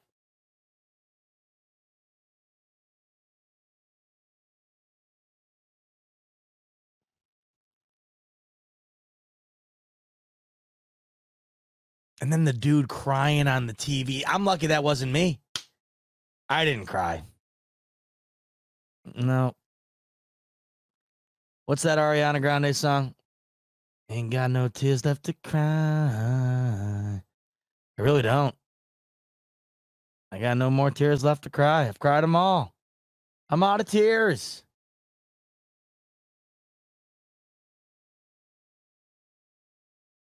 I'm out of tears. I'm saving my final tears for some positive tears. Good tears. That poor bastard, though. They caught him good, the cameras. I mean, he was. He was all of us. Whether you were doing ex, doing it externally or internally, he was all of us. I mean, he's taking a beat down on social, that poor guy. But damn it, damn it all. That was all of us inside or out. I don't care if you were doing it for real or you were doing it internally. And that was my my heart was looking like that, dude. I think that was the perfect embodiment of where we were in that game. And that was everyone had their highest hopes for that game. So I understand letting the emotions get the best of you because it's just you had to have had the best. You had to have had the most confidence you've had in a while. And you had to have thought this was it. This was the chance. And it all just comes to an end. And sometimes you just uh you just you get you, you get emotional, man. Craig McDowell, you are right about JA's legacy. This makes me so angry. Number 15 has Reid, Kelce, Spags, Veach to support him. And who do the Bills have? Let's be real. A bunch of slightly above replacement level support. That's a real thing. It's a real thing. I mean, you can go on Twitter and pretend that the that the QB win stat doesn't exist. You can go on Twitter and pretend it's a team game and it'll all be remembered as such. You can do all that. I you're not necessarily wrong, but that, that's not the way it's going to be viewed. It's not the way it's going to be discussed. It's not the way it's going to be remembered. It's the harsh reality of this business. And as it's going right now, history is not going to be very kind to Josh Allen. And it's unfortunate because if you lived through it and watched it, you'll understand that it should have been very kind to him and you're going to look back and you're going to see the other guy, you know, 15 and red. He's going to be touted as Brady for throughout the rest of history as, as time goes on here. Um, him and Brady, I mean, it, it happens now. they're mentioned in the same breath all the time, all the time. And, um, and you know, and, and Allen, if they make the, the the Jordan documentary of Mahomes, Allen's going to be a big part of that. He'll be a big centerpiece in that, right? For all the wrong reasons. And it's not even his fault. It's just the sh- it's this it's the shitty reality of what it is, but it is, it is what it is. There's no other way to put it. AZ saying, "Hey, I'll just keep it simple tonight. Just wanted to say thank you for uh thank you so much for a great podcast season. Big Bill fan from Toronto. Me and my two boys love the show. Great work. We'll get there one day. Much love, AZ. Shout out to uh to you and the boys up in Toronto. I appreciate you tuning in all year, AZ. Really do. And um and yep, one day. That's the tattoo we, that everybody should get. Screw going and getting a, a Super Bowl tattoo two days before the divisional round. Go and get the one day tattoo because that'll be relevant. That's more likely to be relevant than the Super Bowl tattoo. Let's all just go get one of these days tattoos.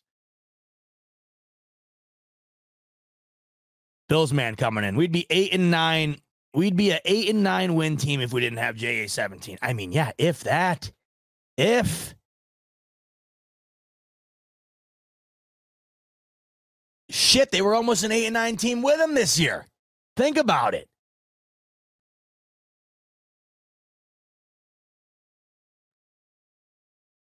I think eight and nine's honest to God, it's probably generous without him. It's probably uh, it's probably pretty damn generous, honestly.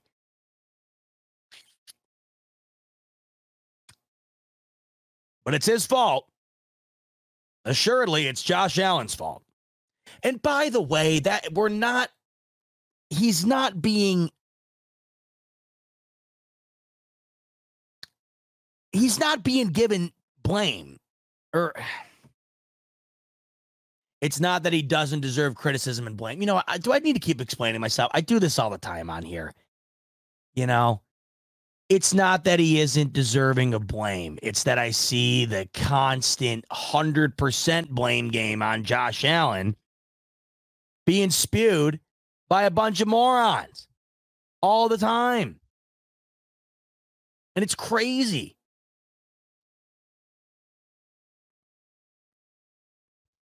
Like, can I give you an example? Let me give you an example. I actually, I, this happened last night, and I, I had to turn it off.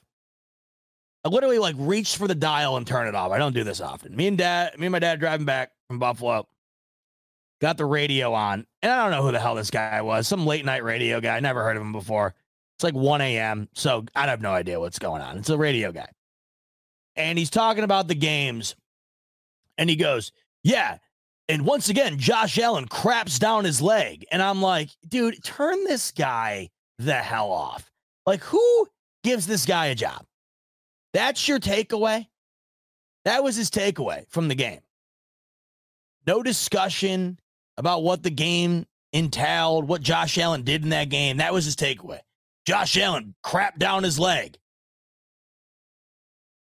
And if that's your takeaway from that, and this is a guy paid to sit behind a microphone and talk about sports, that's something. That incredible? Like what what happened to I don't know. What happened to not being like a human tweet? You know what I mean? That's a that's like a human tweet.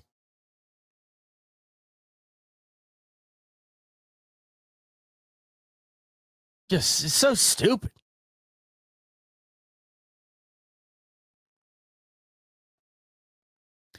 Um, Dominique, the two things he didn't do are the difference between him and Mahomes and Burrow, though. He missed the biggest moments of the game, even fumbled. See, this is fair.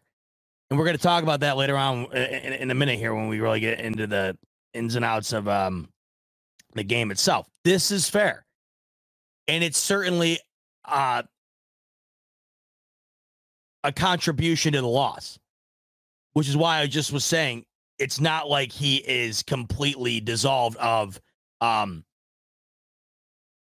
it's not like he's completely bulletproof to criticism. And there's certainly criticism to be dealt out to him last night. But I felt as though if the game was a hundred percent um progress bar meter, I thought Josh Allen hit about 94, 95% on that on that meter. If it was a video game and you had to get to 100, eh, it feels like Josh Allen got to about 90, 95% last night.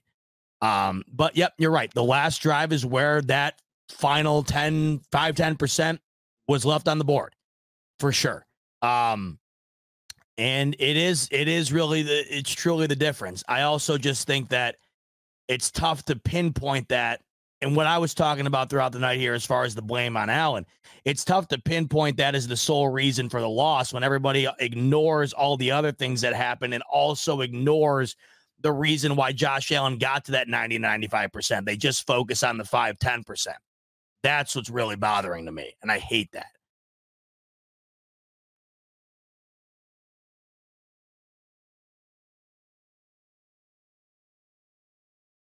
Um, Josh saying we would have been destroyed if Phil Rivers was our quarterback last night, but whatever, same result, I guess. Thanks for going to the game, Bob. That must have hurt. Oh, it did. Um, no, it wouldn't have been the same result, I would say, if Philip Rivers was our quarterback. I don't think Philip Rivers is rushing for uh, 72 yards and two touchdowns. I'm not comparing Josh Allen to Philip Rivers at all. They're two completely different types of quarterback. I mean, Philip Rivers is a big, massive, massive pocket presence, just ripping it down the field type guy. I mean, I used to love watching Philip Rivers play. Josh Allen is not really like anybody else we've seen. It's not a fair comparison. I'm more so comparing it to the outcome of their teams. I mean, if you go and look at the comparison between the Chargers and the Bills currently when they were under Allen and when they were under uh, Philip Rivers, they're very comparable. It's unfortunate it's insanely unfortunate that that's the comparison because everybody remembers those Chargers as the biggest, you know,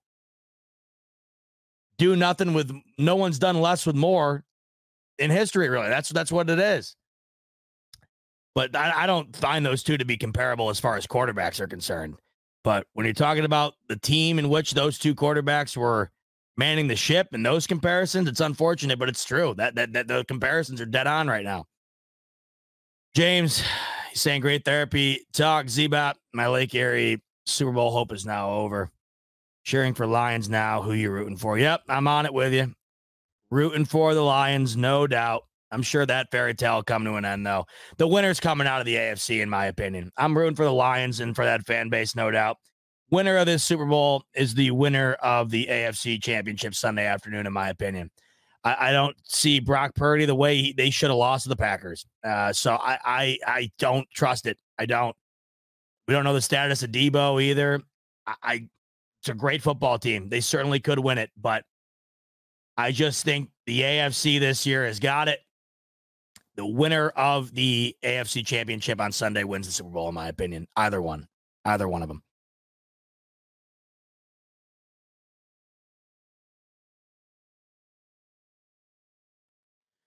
Uh, Metallica fan 88. JA17, the best Bills QB player of all time, no doubt. I mean, he's going to be on the short list. And he'll certainly have the stats.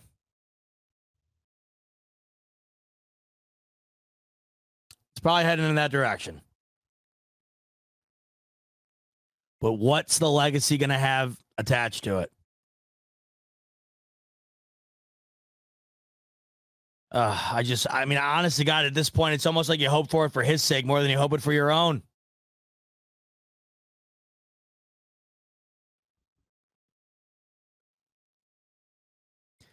Zahn saying Bills fans must be tired with the same playoff loss against the Chiefs Kingdom. Bills keep losing, but Bills played better all year. Yeah, I mean, that's the difference.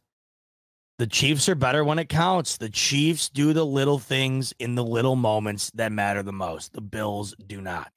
So to say, is it tiring? Yeah, it's exhausting. It's unbearably tiring.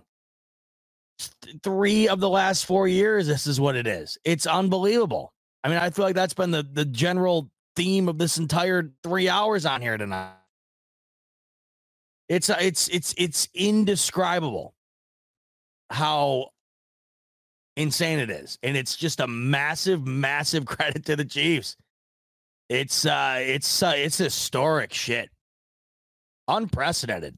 I, I, mean, I have all the respect in the world. I hate it, but man, do I have all the respect in the world for it. it it's something else. It's just something else. All right, that's all the super chats. So finally, after going on two hours, 45 minutes, by the way, we can get into the to the intricacies of this game. I can't believe that. Man, shout out for all the super chats because I, I remember saying let's get into the super chats first, and all this time went by. So let's talk about the game blow for blow here. Um, where am I here? Okay. Before we do that, uh, hit the like and subscribe if you could. We'll have a ton of stuff going on throughout the off season, so you're gonna want to hit subscribe so we can talk about how we get over the hump. How do the Bills get over the hump? How do the Bills take that next leap? How do the Bills get to the promised land? Of course, we're going to have to talk about it all off season. So hit subscribe and uh, BetUS, of course. Smoke break powered by BetUS. Link in the description below. 125% sign up bonus. Click on it. Make sure to take advantage of it and get in on the action for the championship weekend and, of course, the Super Bowl, as well as all the other markets available, props, parlays, teasers, you name it. It's on there. And, of course, that awesome Super Bowl giveaway they're doing with the tickets. You can get in on that as well and enter um, through all the information I gave to you earlier. To scroll back, nah, not all that long ago. Check that out and make sure to enter to win those tickets and take advantage of this 125% sign up bonus in the link in the description below via BetUS. All right, so let's talk about a few themes of this game yesterday. Okay, so the theme of this game, there was a lot of them. There was a lot of them, right? The theme was first first road game for the Bills or for Patrick Mahomes versus Josh Allen finally getting to play Patrick Mahomes in his home building, right? That was one of the themes going into it. One of the themes going into it was you got two defenses that are more than likely going to set the tone for this game compared to what would be the obvious answer when you're looking at these two quarterbacks. And that's the tone being set by this high flying, up and down the field type offense. At least that's how I saw it. I thought the theme of the game was going to be low scoring and a defensive struggle type game. It was a little bit, it also wasn't. It was kind of a mix. Some of the game it felt like it was, other portions it certainly did not. Um overall though, it felt like going into this game, the Bills were going to want to control the clock, keep the ball away from Mahomes, and um and try to get their defense off the field as much as possible because of how banged up they were. And that's why I felt like it was going to be lower scoring because it didn't feel like there was going to be a ton of emphasis on trying to go up and down the field as quickly as possible. It felt like the benefit for these Bills would be to play the game that they've been playing pretty much the last couple of months here, and that's ground and pound. Move your ball, move the ball down the field incrementally, and really dominate time of possession, score points that way, and get out of there with a win. Uh, let's talk about the game plan itself offensively. That exactly what I just said was the game plan. The game plan for this game was exactly that. The game plan was to run the football because the Kansas City Chiefs came into this game, I think ranked 28th in the league in yards per carry defensively. So their weakest element of their defense was stopping the run. The Bills also knew how banged up their defense was, and it would certainly be beneficial to them to not have that defense out against Patrick Mahomes for more than, than it needed to be, right? And it also felt like these games that the Bills play against this team always come down to the final couple of snaps, and it would be beneficial to the Bills to uh, really control the way the game was played from the onset so that they had the ability to limit the amount of opportunities Mahomes was going to get, whether early or late in the game. Um, it really just felt like the emphasis was to kill the clock, hold on to the ball, and run away with this game and hide. And early on, it felt like they were going to be able to do that the way that the offense was working for the Bills, as well as the way it wasn't working, maybe for the Chiefs getting down the field, not being able to capitalize with touchdowns, whereas the Buffalo Bills were able to get off to, uh, you know, two incredible early early drives that resulted in uh, w- one touchdown, one field goal. But early, it felt like with the two field goals that the Bill the Bills held the Chiefs to, that it was going to be a, a formula that was going to work during the evening until, of course, it did.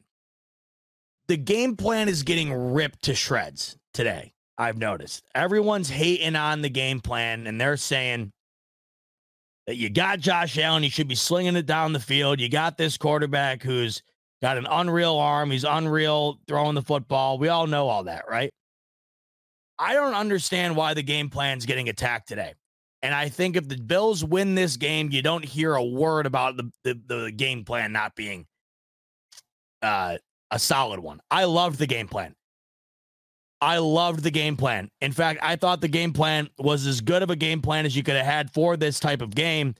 The way that it was set up, where you know your defense is incredibly banged up and could really benefit from not being on the field. And you know that Mahomes is susceptible to dominating this game if he has ample opportunities to go and do so. The Bills had also been running the ball exceptionally well and knew the Chiefs' biggest liability defensively was stopping the run. It felt like a game plan that made a ton of sense. And it was also a game plan that really was executed very well up until the end. And that's why everybody today, I think, is hating on it. Because they diverted away from they were they reverted back to a different type of Bills offense at the end. They diverged from what they were doing during the game and did something what felt like completely different at the end. That's what I hated about it. That's what I understand hating about it. Hating the game plan in itself, though, I don't know. I I really really liked it. And let's talk about why. Okay? Blind blind game test, right? Blind uh what do you think happened type test. Like like I like to do on here based on the numbers, okay? If I told you and this is this, say I come up to you Saturday night, and I, I'm a I'm a I'm a wizard. I'm a wizard. You just that just summoned out of the out of your light bulb or some shit, and you're sitting there, and I say, um, I'm gonna tell you the fate of the Bills game tomorrow, but not tell you the score. And you're like, oh my god, okay, tell me. And I say to you that Josh Allen has three total touchdowns. Josh Allen rushes for 72 yards. The Buffalo Bills do not turn the football over. In fact, the Buffalo Bills win the turnover battle. Josh Allen doesn't get sacked once. The Buffalo Bills outgain the Kansas City Chiefs. The Buffalo Bills run nearly 80 plays to Kansas City's 47. And perhaps the craziest thing of all, the Buffalo Bills have 37 minutes of possession to KC's 23. How do you feel about the Bills' chances in that game? Me personally, where's the dotted line? Where's the pen? Where do I sign? I'm signing up for all that because to me, all of those things would be keys to victory, in my opinion. If I know Josh Allen's getting three touchdowns on the day, he doesn't turn the ball over. They were undefeated this season when they didn't turn the ball over. I'm getting nearly 15 minutes more time of possession, double the amount of plays, more yards. I'd think we were in pretty good shape. I don't know how you couldn't. But once again, the numbers do not reflect the outcome of the game. Sometimes they do, sometimes they don't. They say numbers don't lie. Well, sometimes numbers lie. Because if you were to look at those numbers, you'd probably think that the Bills got out of there with a win. But you have to add context to those numbers. And within that context come the Kansas City Chiefs, who dominated in the limited opportunities that they get that they were given. So it would seem as though if I have 15 minutes more time of possession, double the plays, right, I controlled the game. The difference was even though the Chiefs had significantly less plays and significantly less time with the ball, they did significantly more with less. The Buffalo Bills, in nearly 80 plays, had zero plays go for 20 plus yards. With nearly half the amount of plays for the Kansas City Chiefs, they had eight. So, once again, you'll look at the recap of the game, the box score, where it just seems like the team stats stats all but point to a Bills win. And when you add context, you understand why it didn't. Because even though the Bills had 78 plays to KC's 47, and even though they had nearly 15 minutes more in time of possession, the limited time of possession is all KC needed. It's all they needed. And even though the Bills had more, it took them significantly longer to do more with it. Now, I like the way that they approached it, but the the the the the, uh, the reality really is if you're going to play the game that way, you have to capitalize. Even one or two drives where you don't, you're screwed. And that's pretty much what happened. When you are running eight, nine minutes off the clock every drive and you don't come up with points, it's a total waste. Total waste. Even a field goal ends up being a total waste. And it just felt like one or two punts in that game, you're screwed. And that's really wound up being what wound up being the difference. We look at what the Chiefs had offensively here 22 minutes, 47 plays. And let's just put into context what they did with that time, what they did with those plays. Okay. Like I said, eight plays of 20 plus yards in those 47 plays. The passing game looks pretty pedestrian for Mahomes, right? Given his standards. 17 to 23, 215 yards, two touchdowns. You go deeper, Mahomes was averaging nearly 10 yards a throw. Nearly a first down a throw.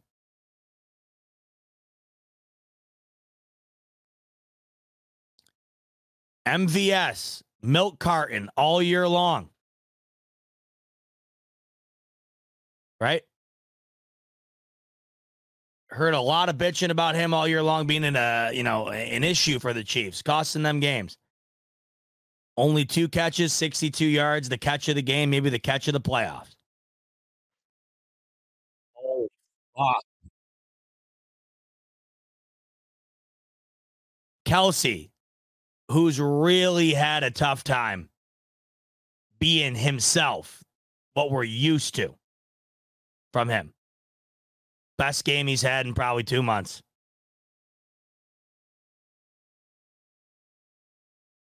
Really dominated the Bills when he was given a chance.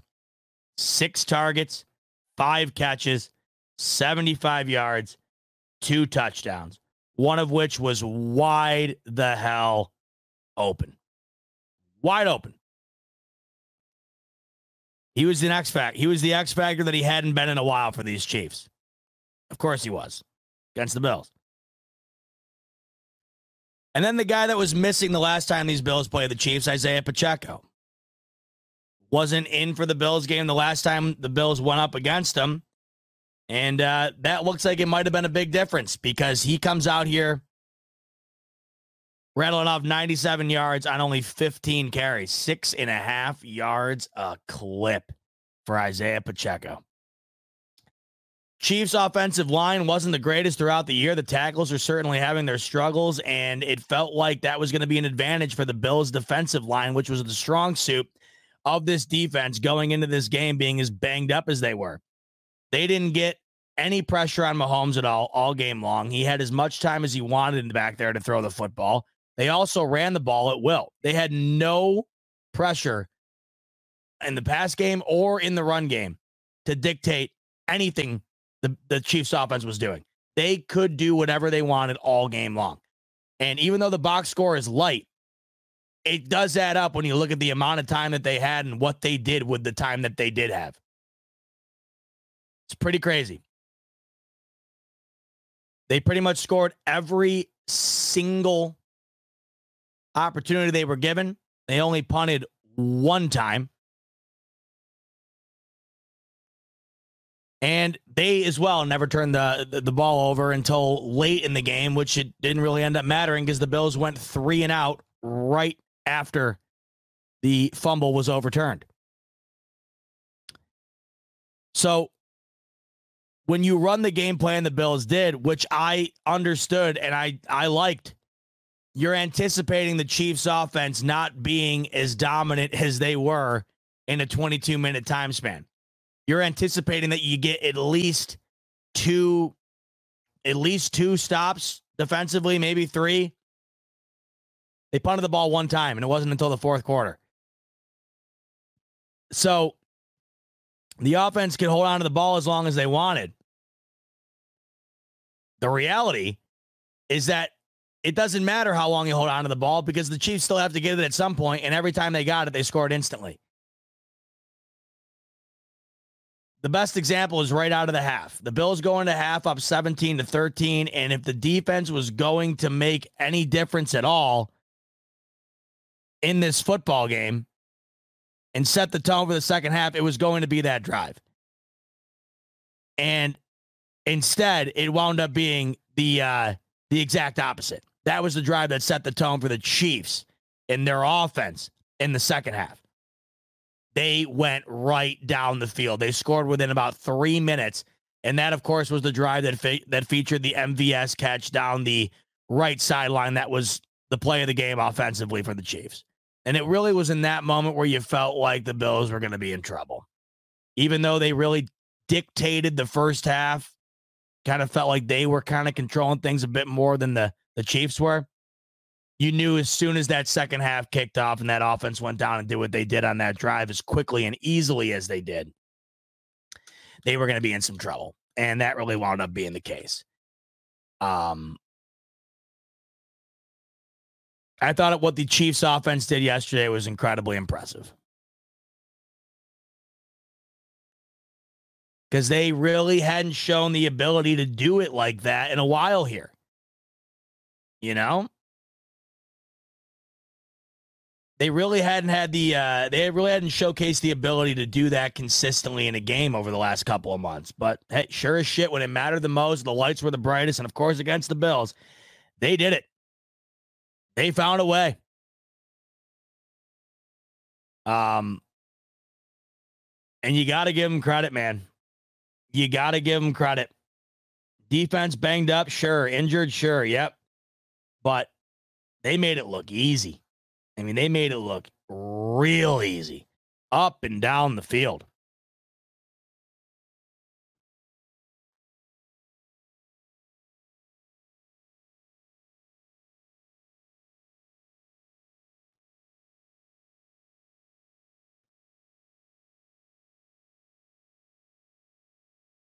I was pretty taken back by their ability to do it. Like I said earlier in the show, I just thought that there was a switch that they did not have the ability to flip because they hadn't flipped it all year, but they made us all look dumb, didn't they? And they they they're good at doing that. You know, I don't know why. Every time you doubt them, they just it doesn't matter.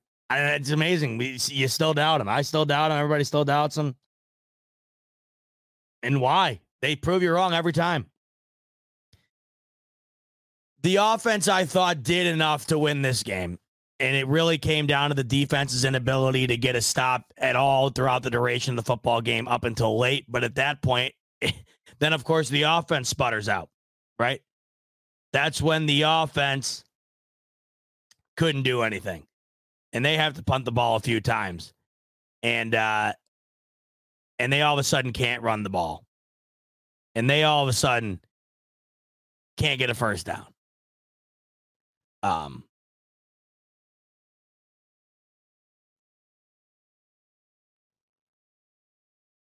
the game plan to me felt like it was one that made sense and could got could have gotten them a win. And it, it, to me that's exactly what it was. It did make sense. It did work to me, and I think it could have gotten them a win. Everybody today saying, "Oh, well, why didn't they let Josh Allen throw it down the field more?" I mean, his average uh, completion was 4.8 yards, and um, you know they really weren't trying much down the field. It, nothing was open. They didn't have anything open. It seemed, and when they did, it was dropped. He had two unreal dime uh, bombs from Allen, dropped by Diggs and, and, and dropped by Sherfield. Wasn't like they didn't try. I liked the underneath thing. They were moving the sticks that way. It wasn't like it wasn't working. I mean, they had 182 yards on the ground. They ran it 39 times, they threw it 39 times. It was dead even, down the middle, balanced. It's what this team has been. I love it. I love the balance. And it was working. Everybody wants to act today like it wasn't working because it didn't work on the final drive. Yes, that cost them. But doing what they did in this game, they still scored more in this game against that Chiefs defense than they did in the last game. And they only scored 20 in the last game, and that was enough to win. And they could have scored more in this one. Just, we all know how the end went. Despite taking the underneath all game long, despite running the game all uh, ball all game long, they still moved the ball and still scored more points than they did in a winning effort against the same Chiefs team uh, a month and a half ago. And everybody wants to see Allen slinging it all over the field and stuff. Well, that's not what this team was towards the end of the year. And maybe that's what they need to get back to. And maybe that's what's going to be the difference at some point if they can get back to that in a in a way that makes sense, in a way that works. But the way that this team was winning towards the end was doing what they were doing yesterday. So to all of a sudden hate it because it didn't work in the final drive, I have a tough time with. But here's what I really had a tough time with when it came to that final drive. They weren't doing what got them there in the first place. At the very end, I should say. They were doing it in the beginning of the drive. Throughout the game, they were throwing dink and dunks pretty much all night. Screen routes, getting the running backs involved, curl patterns, really just working it down the field. And then, of course, a whole lot of James Cook running it, Josh Allen running it, Ty Johnson getting involved. I thought he had a real effective game for the Bills on only seven carries. It was just a whole lot of incrementally moving the ball, right? And then capping it off with points. Now, at the end of the game, they were struggling to move the football because the Chiefs had did a good job of moving up the defense and taking away the Bills' ability to run it. But it didn't end up costing them. Crazy enough, the Bills somehow at the end of this game had the ability to have the ball in their hands with a chance to either tie or win it. Somehow. Think about how improbable that was. The Bills go for that god awful fake punt, horrendous decision. That was the worst coaching uh, decision of the entire night. And it somehow doesn't burn him. Mecole Hardman somehow isn't down, fumbles that ball out of the back of the end zone. It's one of the more obscure rules in the sport. And that's a touchback, and it's Bill's ball. And it didn't look, and I, I didn't have the benefit of the TV angle because I was at the game, but on the Jumbotron, it did not look conclusive enough based on what I've known from this, uh, the way the, uh, the the officiating works in the review process. It didn't seem like there was enough conclusive evidence. Therefore, they would have went with the call on the field, and they overturned it. Everyone in that stadium was stunned. So you don't get screwed on the fake punt that somehow did not cost you. That was a guaranteed touchdown for the Chiefs there. If that doesn't happen, that would have put the Chiefs up 10 that would have been the ball game. It would have been game over right there, lights out, it's over. But all game long, my dad and I just kept saying this Bills D is getting shredded. They don't have anything that's going to be able to stop them. The only thing you can hope for is a turnover. They need a turnover. They need a break. They need a break, and they got it in the most improbable way. In the most improbable way you could have imagined, on the one yard line, a fumble out of the back of the end zone where Hardman's knee was one millim, like millim, millimeters, millimeters, millimeters, centimeters of a millimeter, uh, the, the smallest fraction you could possibly imagine from being down. That was the break, an improbable break. They got it. And they immediately went three and out. So then again, you're thinking it's over right there. It's over. You can't do anything there. You can't take advantage of that. Then there's just no way. You don't got it tonight. And then Sam Martin lines up to punt, and it's a shank. Shank. Right? Terrible.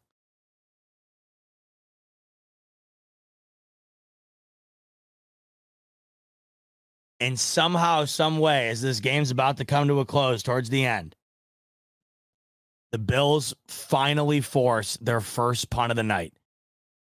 The Chiefs are right around midfield, could certainly have gotten over the midfield line into scoring territory and really put this game away.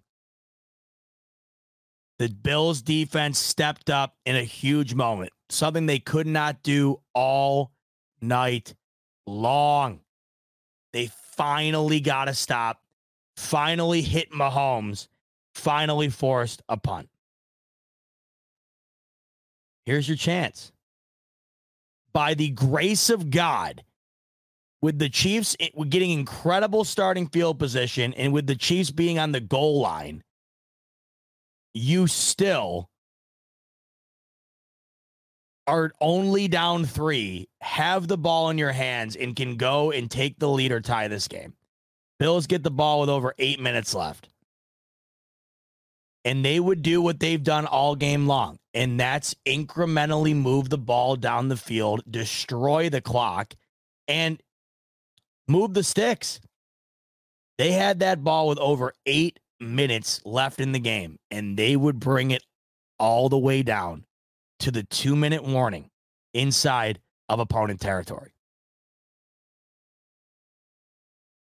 And this, to me, is where they went away from what their identity was all night long. And I think it really wound up costing them the football game. I think this next sequence here, out of everything, was the biggest reason the Bills lost this football game. So moving the ball, moving the ball, the head that awesome fourth and three, uh, three conversion from Khalil Shakir coming out of the backfield, which was amazing in its own right, based on the fact that I thought his night was done, and he came back out of the locker room and made that play. Great play design, schemed him up wide open. They're moving the ball exactly like they were moving it earlier in the game. They get it down to around the 30 uh, yard line or so, right? And here you go. This is where it's going to be either won or lost. And you know, a few things are at, at hand here. You know, Tyler Bass hasn't been kicking it all that great. You know, the weather could potentially play a factor in the kick the farther out you're you're at. You know that even if you do end up kicking it here, the more time you leave, the more it's not even going to matter whether you make it or not because you know for a fact Mahomes, with two timeouts left and about two minutes to play, is going to go down and get them in field goal range. And Harrison Butker is going to make it. He is the better field goal kicker by a mile. So you got to play this just right. And you know what happens when you don't. You'll lose. You've been on the losing end of it in the worst way possible before. So you're doing a great job of killing that clock and you bring it down to the two minute warning. You run James Cook into a wall and it's second and nine. Okay, now here's where you got to get creative. They went away from what they were doing all game, and that was moving the ball in front of the sticks to get beyond the sticks. Short passes, passes to the running back, Josh Allen running the ball, designing runs for him both inside and outside. What do they do? They take a shot at the end zone. And on third down, Josh Allen rolls to his right and throws it 100 yards out of bounds. Everyone today is saying they under, you know, the, the throw to Shakir was the right read, and that it might, it very well might have been. In my opinion, I did not like the decision at all. The decision to go to Diggs on that play to me is the best decision available 10 out of 10 times.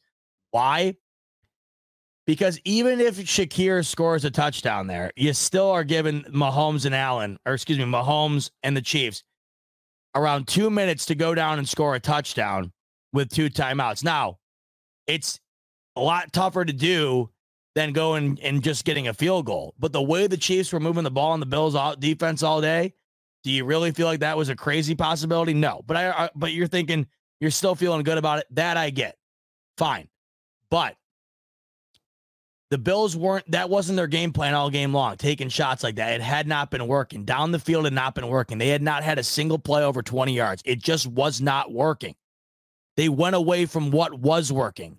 In that moment, not only do you stop the clock, you don't gain any yards at all. So you don't add any benefit to the kicker in that situation at all, knowing that every yard's going to count in that situation for Tyler Bass. You don't keep the clock moving. You don't get any closer to the sticks to try to bring that clock all the way down. You have two goals on this drive. Obviously, to score, that's priority. But you also wanted to bring that clock down as much as you possibly could. And you know that that's what they were trying to do because that's exactly what they were doing until they weren't. And when you look at Stefon Diggs on that play, he is not only wide open and is guaranteed to get the first down, but if he does catch the ball and Allen goes to him, you get the first down, and that either exhausts another timeout from the Chiefs or that burns the clock down to about a minute 15. And not only that, say things hit the skids and the Bills don't end up finding a way into the end zone from there, that turns that 42 ish yard field goal into about what? A 30 yard field goal. And I think Bass makes the 30 yard field goal. Or at least he has a much better chance to do so. They went away from what their identity was in that game. Their identity was not taking shots at the end zone. It just felt like anytime they took a shot in that game, it didn't work, whether it was, does, doesn't matter whose fault it was. It was somebody's fault at any given time.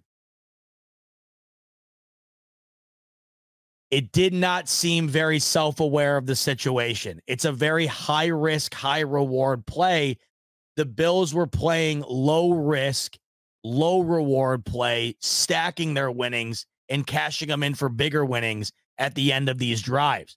That felt like it was putting all your chips in the center of the table type play.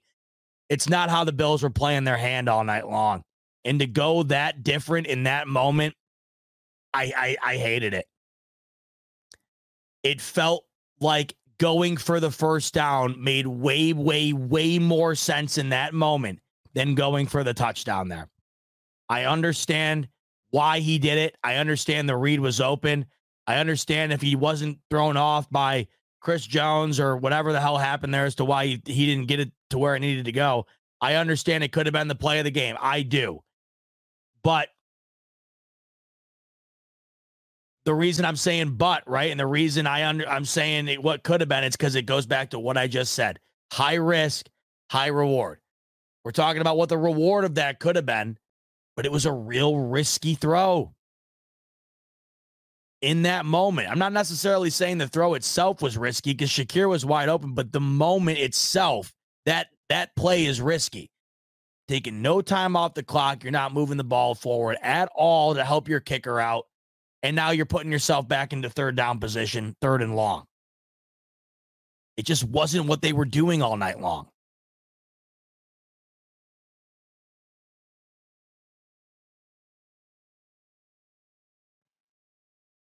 And then third down, I don't even know what that was. It was a blown it was a blown play.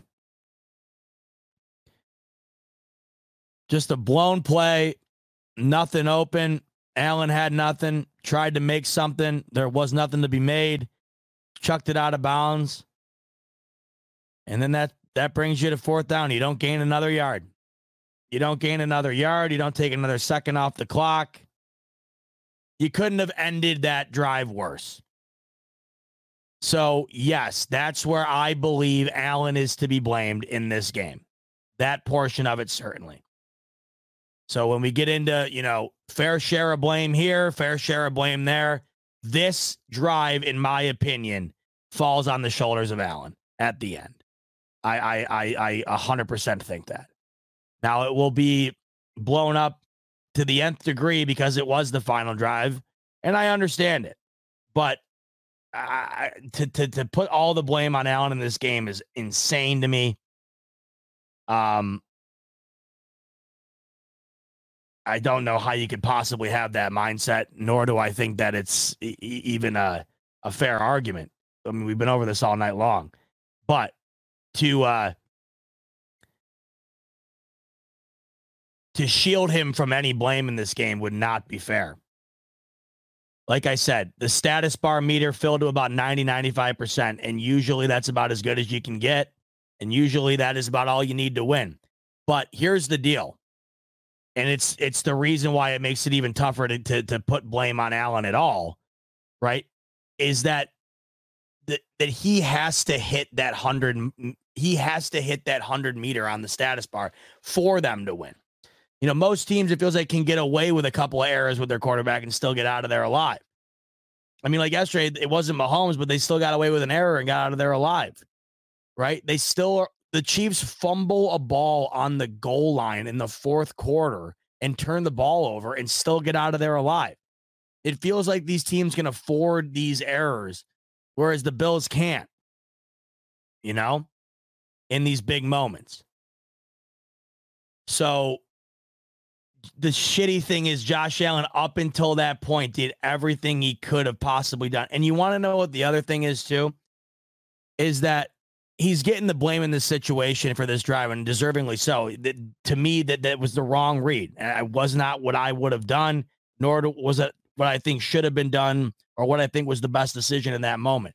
But at the end of the day, the truth of the matter is he did get them down in field goal range for a chance to tie that game and extend the game. He did. So even though we're blaming him on this drive for the outcome being what it was, the result still ended up being an opportunity for these Bills to tie the ball game. So it's tough. Let's talk about Tyler Bass. Feel bad for the kid.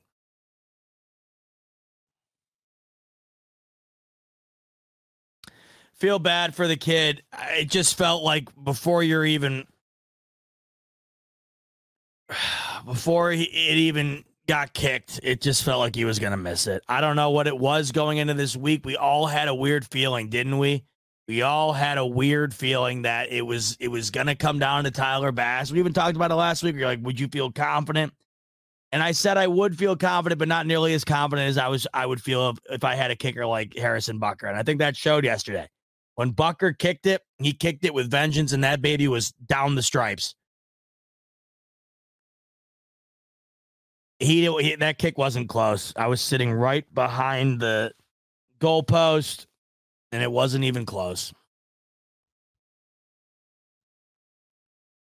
And of course, it's wide right. Now, that means nothing to me. I think it's so stupid. Uh, you, people make that into a thing out of this game because the wide right for the Giants, it's the final play of the game, understandably, right? But in this one, it's like that wasn't the re that wasn't the to me, this this game's not on Tyler Bass. It's not on Bass. Not on Bass.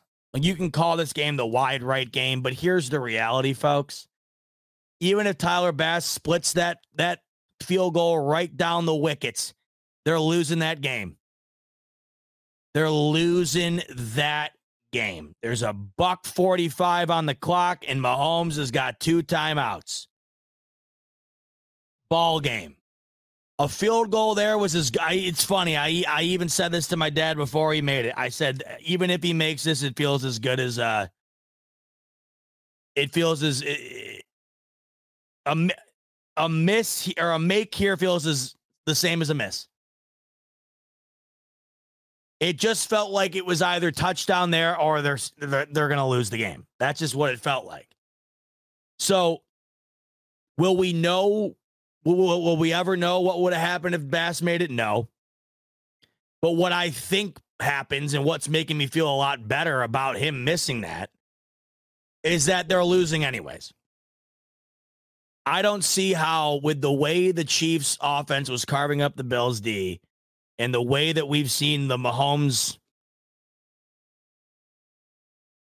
experience execute in the final minutes of the game, that I don't I don't see how the Chiefs don't win that game. You're giving them about two minutes and two timeouts. I've seen them do it with 13 seconds. So, and Butker's making the kick. No question. So I think even if Bass makes it, they lose that game. So that's why I don't put the blame on Tyler Bass for the loss because I just think they lose anyways.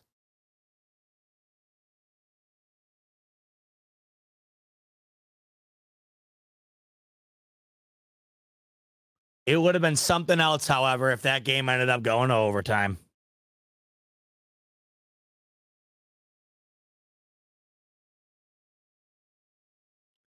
Because it would have been the first overtime game in the playoffs since the Bills and the Chiefs last faced off, meaning it would have been the first playoff game with the new playoff rules. And wouldn't it have been ironic if it was the first game with the new rules featuring the two teams that wound up getting the rules changed in the first place? But it wasn't meant to be. In my opinion, the game was lost on that second and third down and nine, not the Tyler Bass kicked uh, missed kick. But you know what? At the end of the day, as well, it's a lot of coulda, shoulda, wouldas. Really, though, the the the, the Chiefs were uh, an eyelash away on both the ball and the knee from going up by 10 and really winning that game earlier on. The Bills got blessed.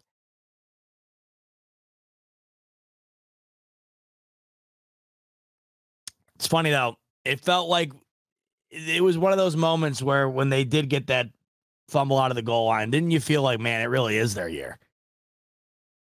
Man, like they really do they really do have some fate on their side this year that we never get. Like when would that ever happen to the Chiefs? Fumbling the ball in that situation out of the back of the upper, uh, out of the back of the end zone. Like when did the Chiefs do that in that moment? They don't. So it made you feel like, man, you know, you really, you really got something different here. And nope. Still ends the way uh, it always does in heartbreaking fashion. In sickening, sickening, sickening fashion.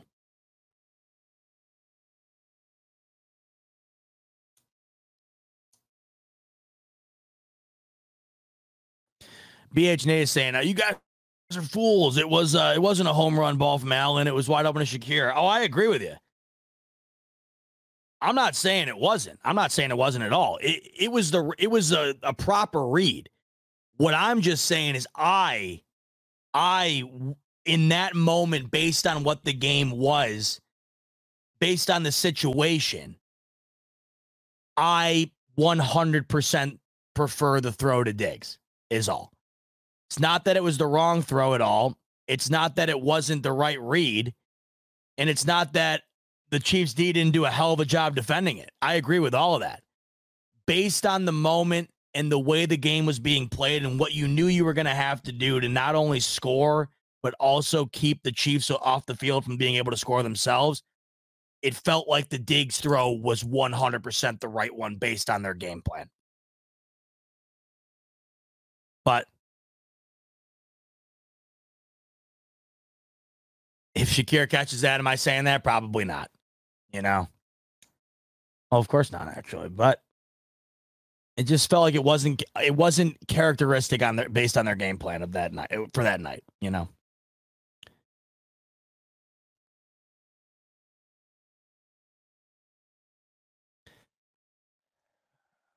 So three and a half in. I want to say before we wrap up tonight, We'll do something else later on in this week. I don't know what, but we'll do something. Maybe we'll talk about the games that's coming up weekend and I don't know. Find a way to move on. But I want to say it does feel like a lot of doom and gloom, right? It is another year gone by the wayside. It does feel like another wasted season. And like Alan said, in the you know, in, in other words, it's the nature of this business. There's only one team that goes home happy, and it's basically a failure if you if, if you don't win the whole thing, right? I just want to say that there is a there is a part of me, and I don't usually like to find silver linings in these type of seasons because this was this was a failure of a season. It absolutely was. A disappointing end of the season, no question. But I have to give credit where credit's due. I thought that this team was dead in the water, not a chance in hell of any playoff berth, much less taking the Chiefs down to the wire in the divisional way back in um in about week 13. I got to give these guys all the credit in the world for finding a way. I didn't think that they had it in them this year. I just did not think they had what it took to overcome what they ended up overcoming. Um, I know it doesn't mean a lot what they did because it didn't result in what everybody, including myself, is after and want and and and really need in order to validate this this this team and Josh Allen's um tenure here in Buffalo so far.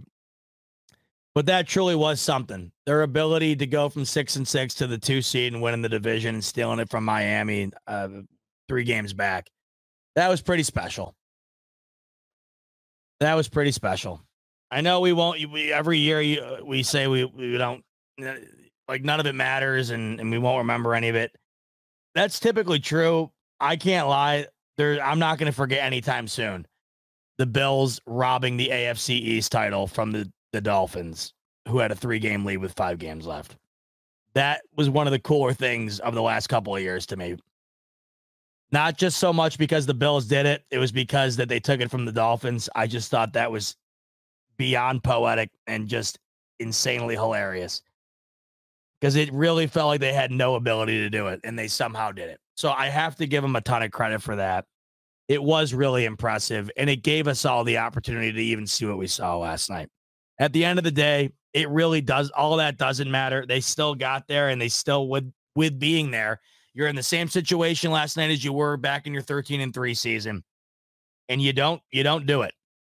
You don't overcome it. And that's really all that matters. And that's all that's going to be remembered. It sucks, but I would have been remiss to not have said that there was that portion of the season this year was a lot of fun to be a part of It was a lot of fun to watch, and it it was impressive, and it was something. And it said a lot about this team, and I think it said a lot about McDermott, and it said a lot about this franchise's ability to overcome. Um, certainly, but it's amazing. No matter how good, how bad, overcome, domination, whatever, all the same end result. And I don't know where we go from here. We'll have a whole off season to dive into that, and we'll have a whole off season to try and figure out what's next. But I don't know what's next. The easy answer would be that what's next is the same thing because this is what it's been. That's the easy answer. What's going to happen in order for things to to change? I don't know. I don't think it's fire Sean McDermott and it's going to change. I don't think that that's just. I don't know if that's the uh, the end all be all answer, nor is it going to happen. So it's not even relevant. It just feels like it's going to be the same. The Bills are going to bow out, and the Chiefs are going to be right there again. But that's the beauty of the offseason, given this time to put in the back moving on to the forward. And inevitably seeing if it ends up being different. Because I guess it won't be different until it is different, right? And maybe one of these times it just is different. But chalk this year up to one of those on the long list of, of seasons that weren't. a total bummer. You know, it's just really hitting me right now that it's that it's over. The season's up. That that's always the biggest bummer. It's obviously the uh, gut wrenching that they don't go and and do what they're capable of and eventually get one. You know, that's killing. But it, it, it, always to me every year the biggest bummer is just the realization that they're, they're you can't watch them anymore. It's over. Doing this every week, right, and watching uh, the Bills every week, it's the best. the best. Now that's done. It sucks. That's always the biggest bummer. Tyler coming in. Only way is claim one seed and hope. See, that's a good point. There, there's things the Bills haven't done that there's a potential to do that could make things better, right? Like that. I was thinking about that last night. How big does that one seed look right now? From the Bills' perspective. Okay, you know you can't beat the Chiefs. So put yourself in a position where you don't even have to play them until you get to the AFC championship, right? And the Lions beat the living hell out, or the Ravens beat the living hell out of the Texans. So maybe that's the answer. I don't know. But what I do know is I really appreciate the living hell out of all you guys who tune into the smoke break each and every week this week. It was a fun year. A lot of ups and a lot of downs, and we shared them all together. And it was a lot of fun riding the up of the roller coaster into the playoffs the last month and a half together. It was a blast. We really were able to uh, to have some fun here towards the end. It didn't end the way we wanted it, but it never does. But the one thing that's great is that we all get to share it together, win, lose, or, or draw. Especially in the losing moments, we get to share those together, and these are always the best. I feel better now than I felt three and a half hours ago. I hope you did too. Um, and I really, really do appreciate everybody tuning in every week. Uh, it's the best having you guys, and I really uh, enjoy doing this for you and and and for me, really. I mean, I just enjoy it. I love it. I love it, and I love you guys, man. It's a cool thing we got going here, and it was a great year to be a part of it. It's a great year to be a part of uh, another growth filled and, and fun year with my with my fellas Rico, Pierre, Rev. We really all appreciate you here at the BF making it making it what it is, and we really uh, we really don't take for granted uh, having you guys come and hang out with us every week. It means the world, and uh, it's not coming to an end. Of course, you know we we got it going on all off season, but with the season coming to a close, I'd be crazy not to take at least a minute here and thank all you guys from the bottom of my heart for an, an another incredible year spent together. Um, truly, it's it means a, means a whole hell of a lot to me. It really does. It's the best. You guys are awesome.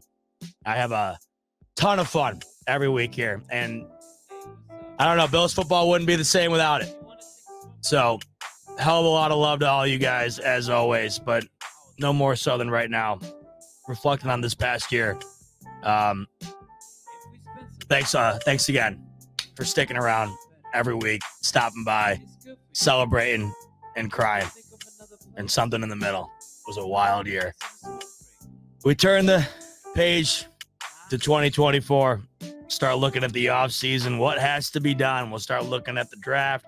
And we'll look forward at the championship and Super Bowl games as well, because somebody's got to win it. Even if it's not the Bills, somebody's got to win it. So I venture to believe later on in the week, we'll take a look at the championship games and talk about what we can expect from those. And then it's Super Bowl time, and then it's off season again. Season went by quick, man. It always does. I'm gonna miss it. All right, well, until something else next uh, this coming week, keep it locked on my Twitter at Zbot Tweets. Keep it locked on the YouTube channel and uh, subscribe and get the notifications so you see when we go live again. But we'll do something later this week in regard to the championship weekend, so keep an eye out for that. On your way out, hit the like button, subscribe button if you could, and take advantage that 125% sign up bonus via BetUS in the link in the description below. Also, make sure to hop into that giveaway for the Super Bowl tickets. $25 wager, screenshot it, tweet it, follow all the uh, directions in the graphic displayed earlier on in the show, and you will be entered to win. All right, folks. See you later on in the week. But until then, enjoy the rest of your week. Try your best to move on as much as you can. And as always, folks, go Bills.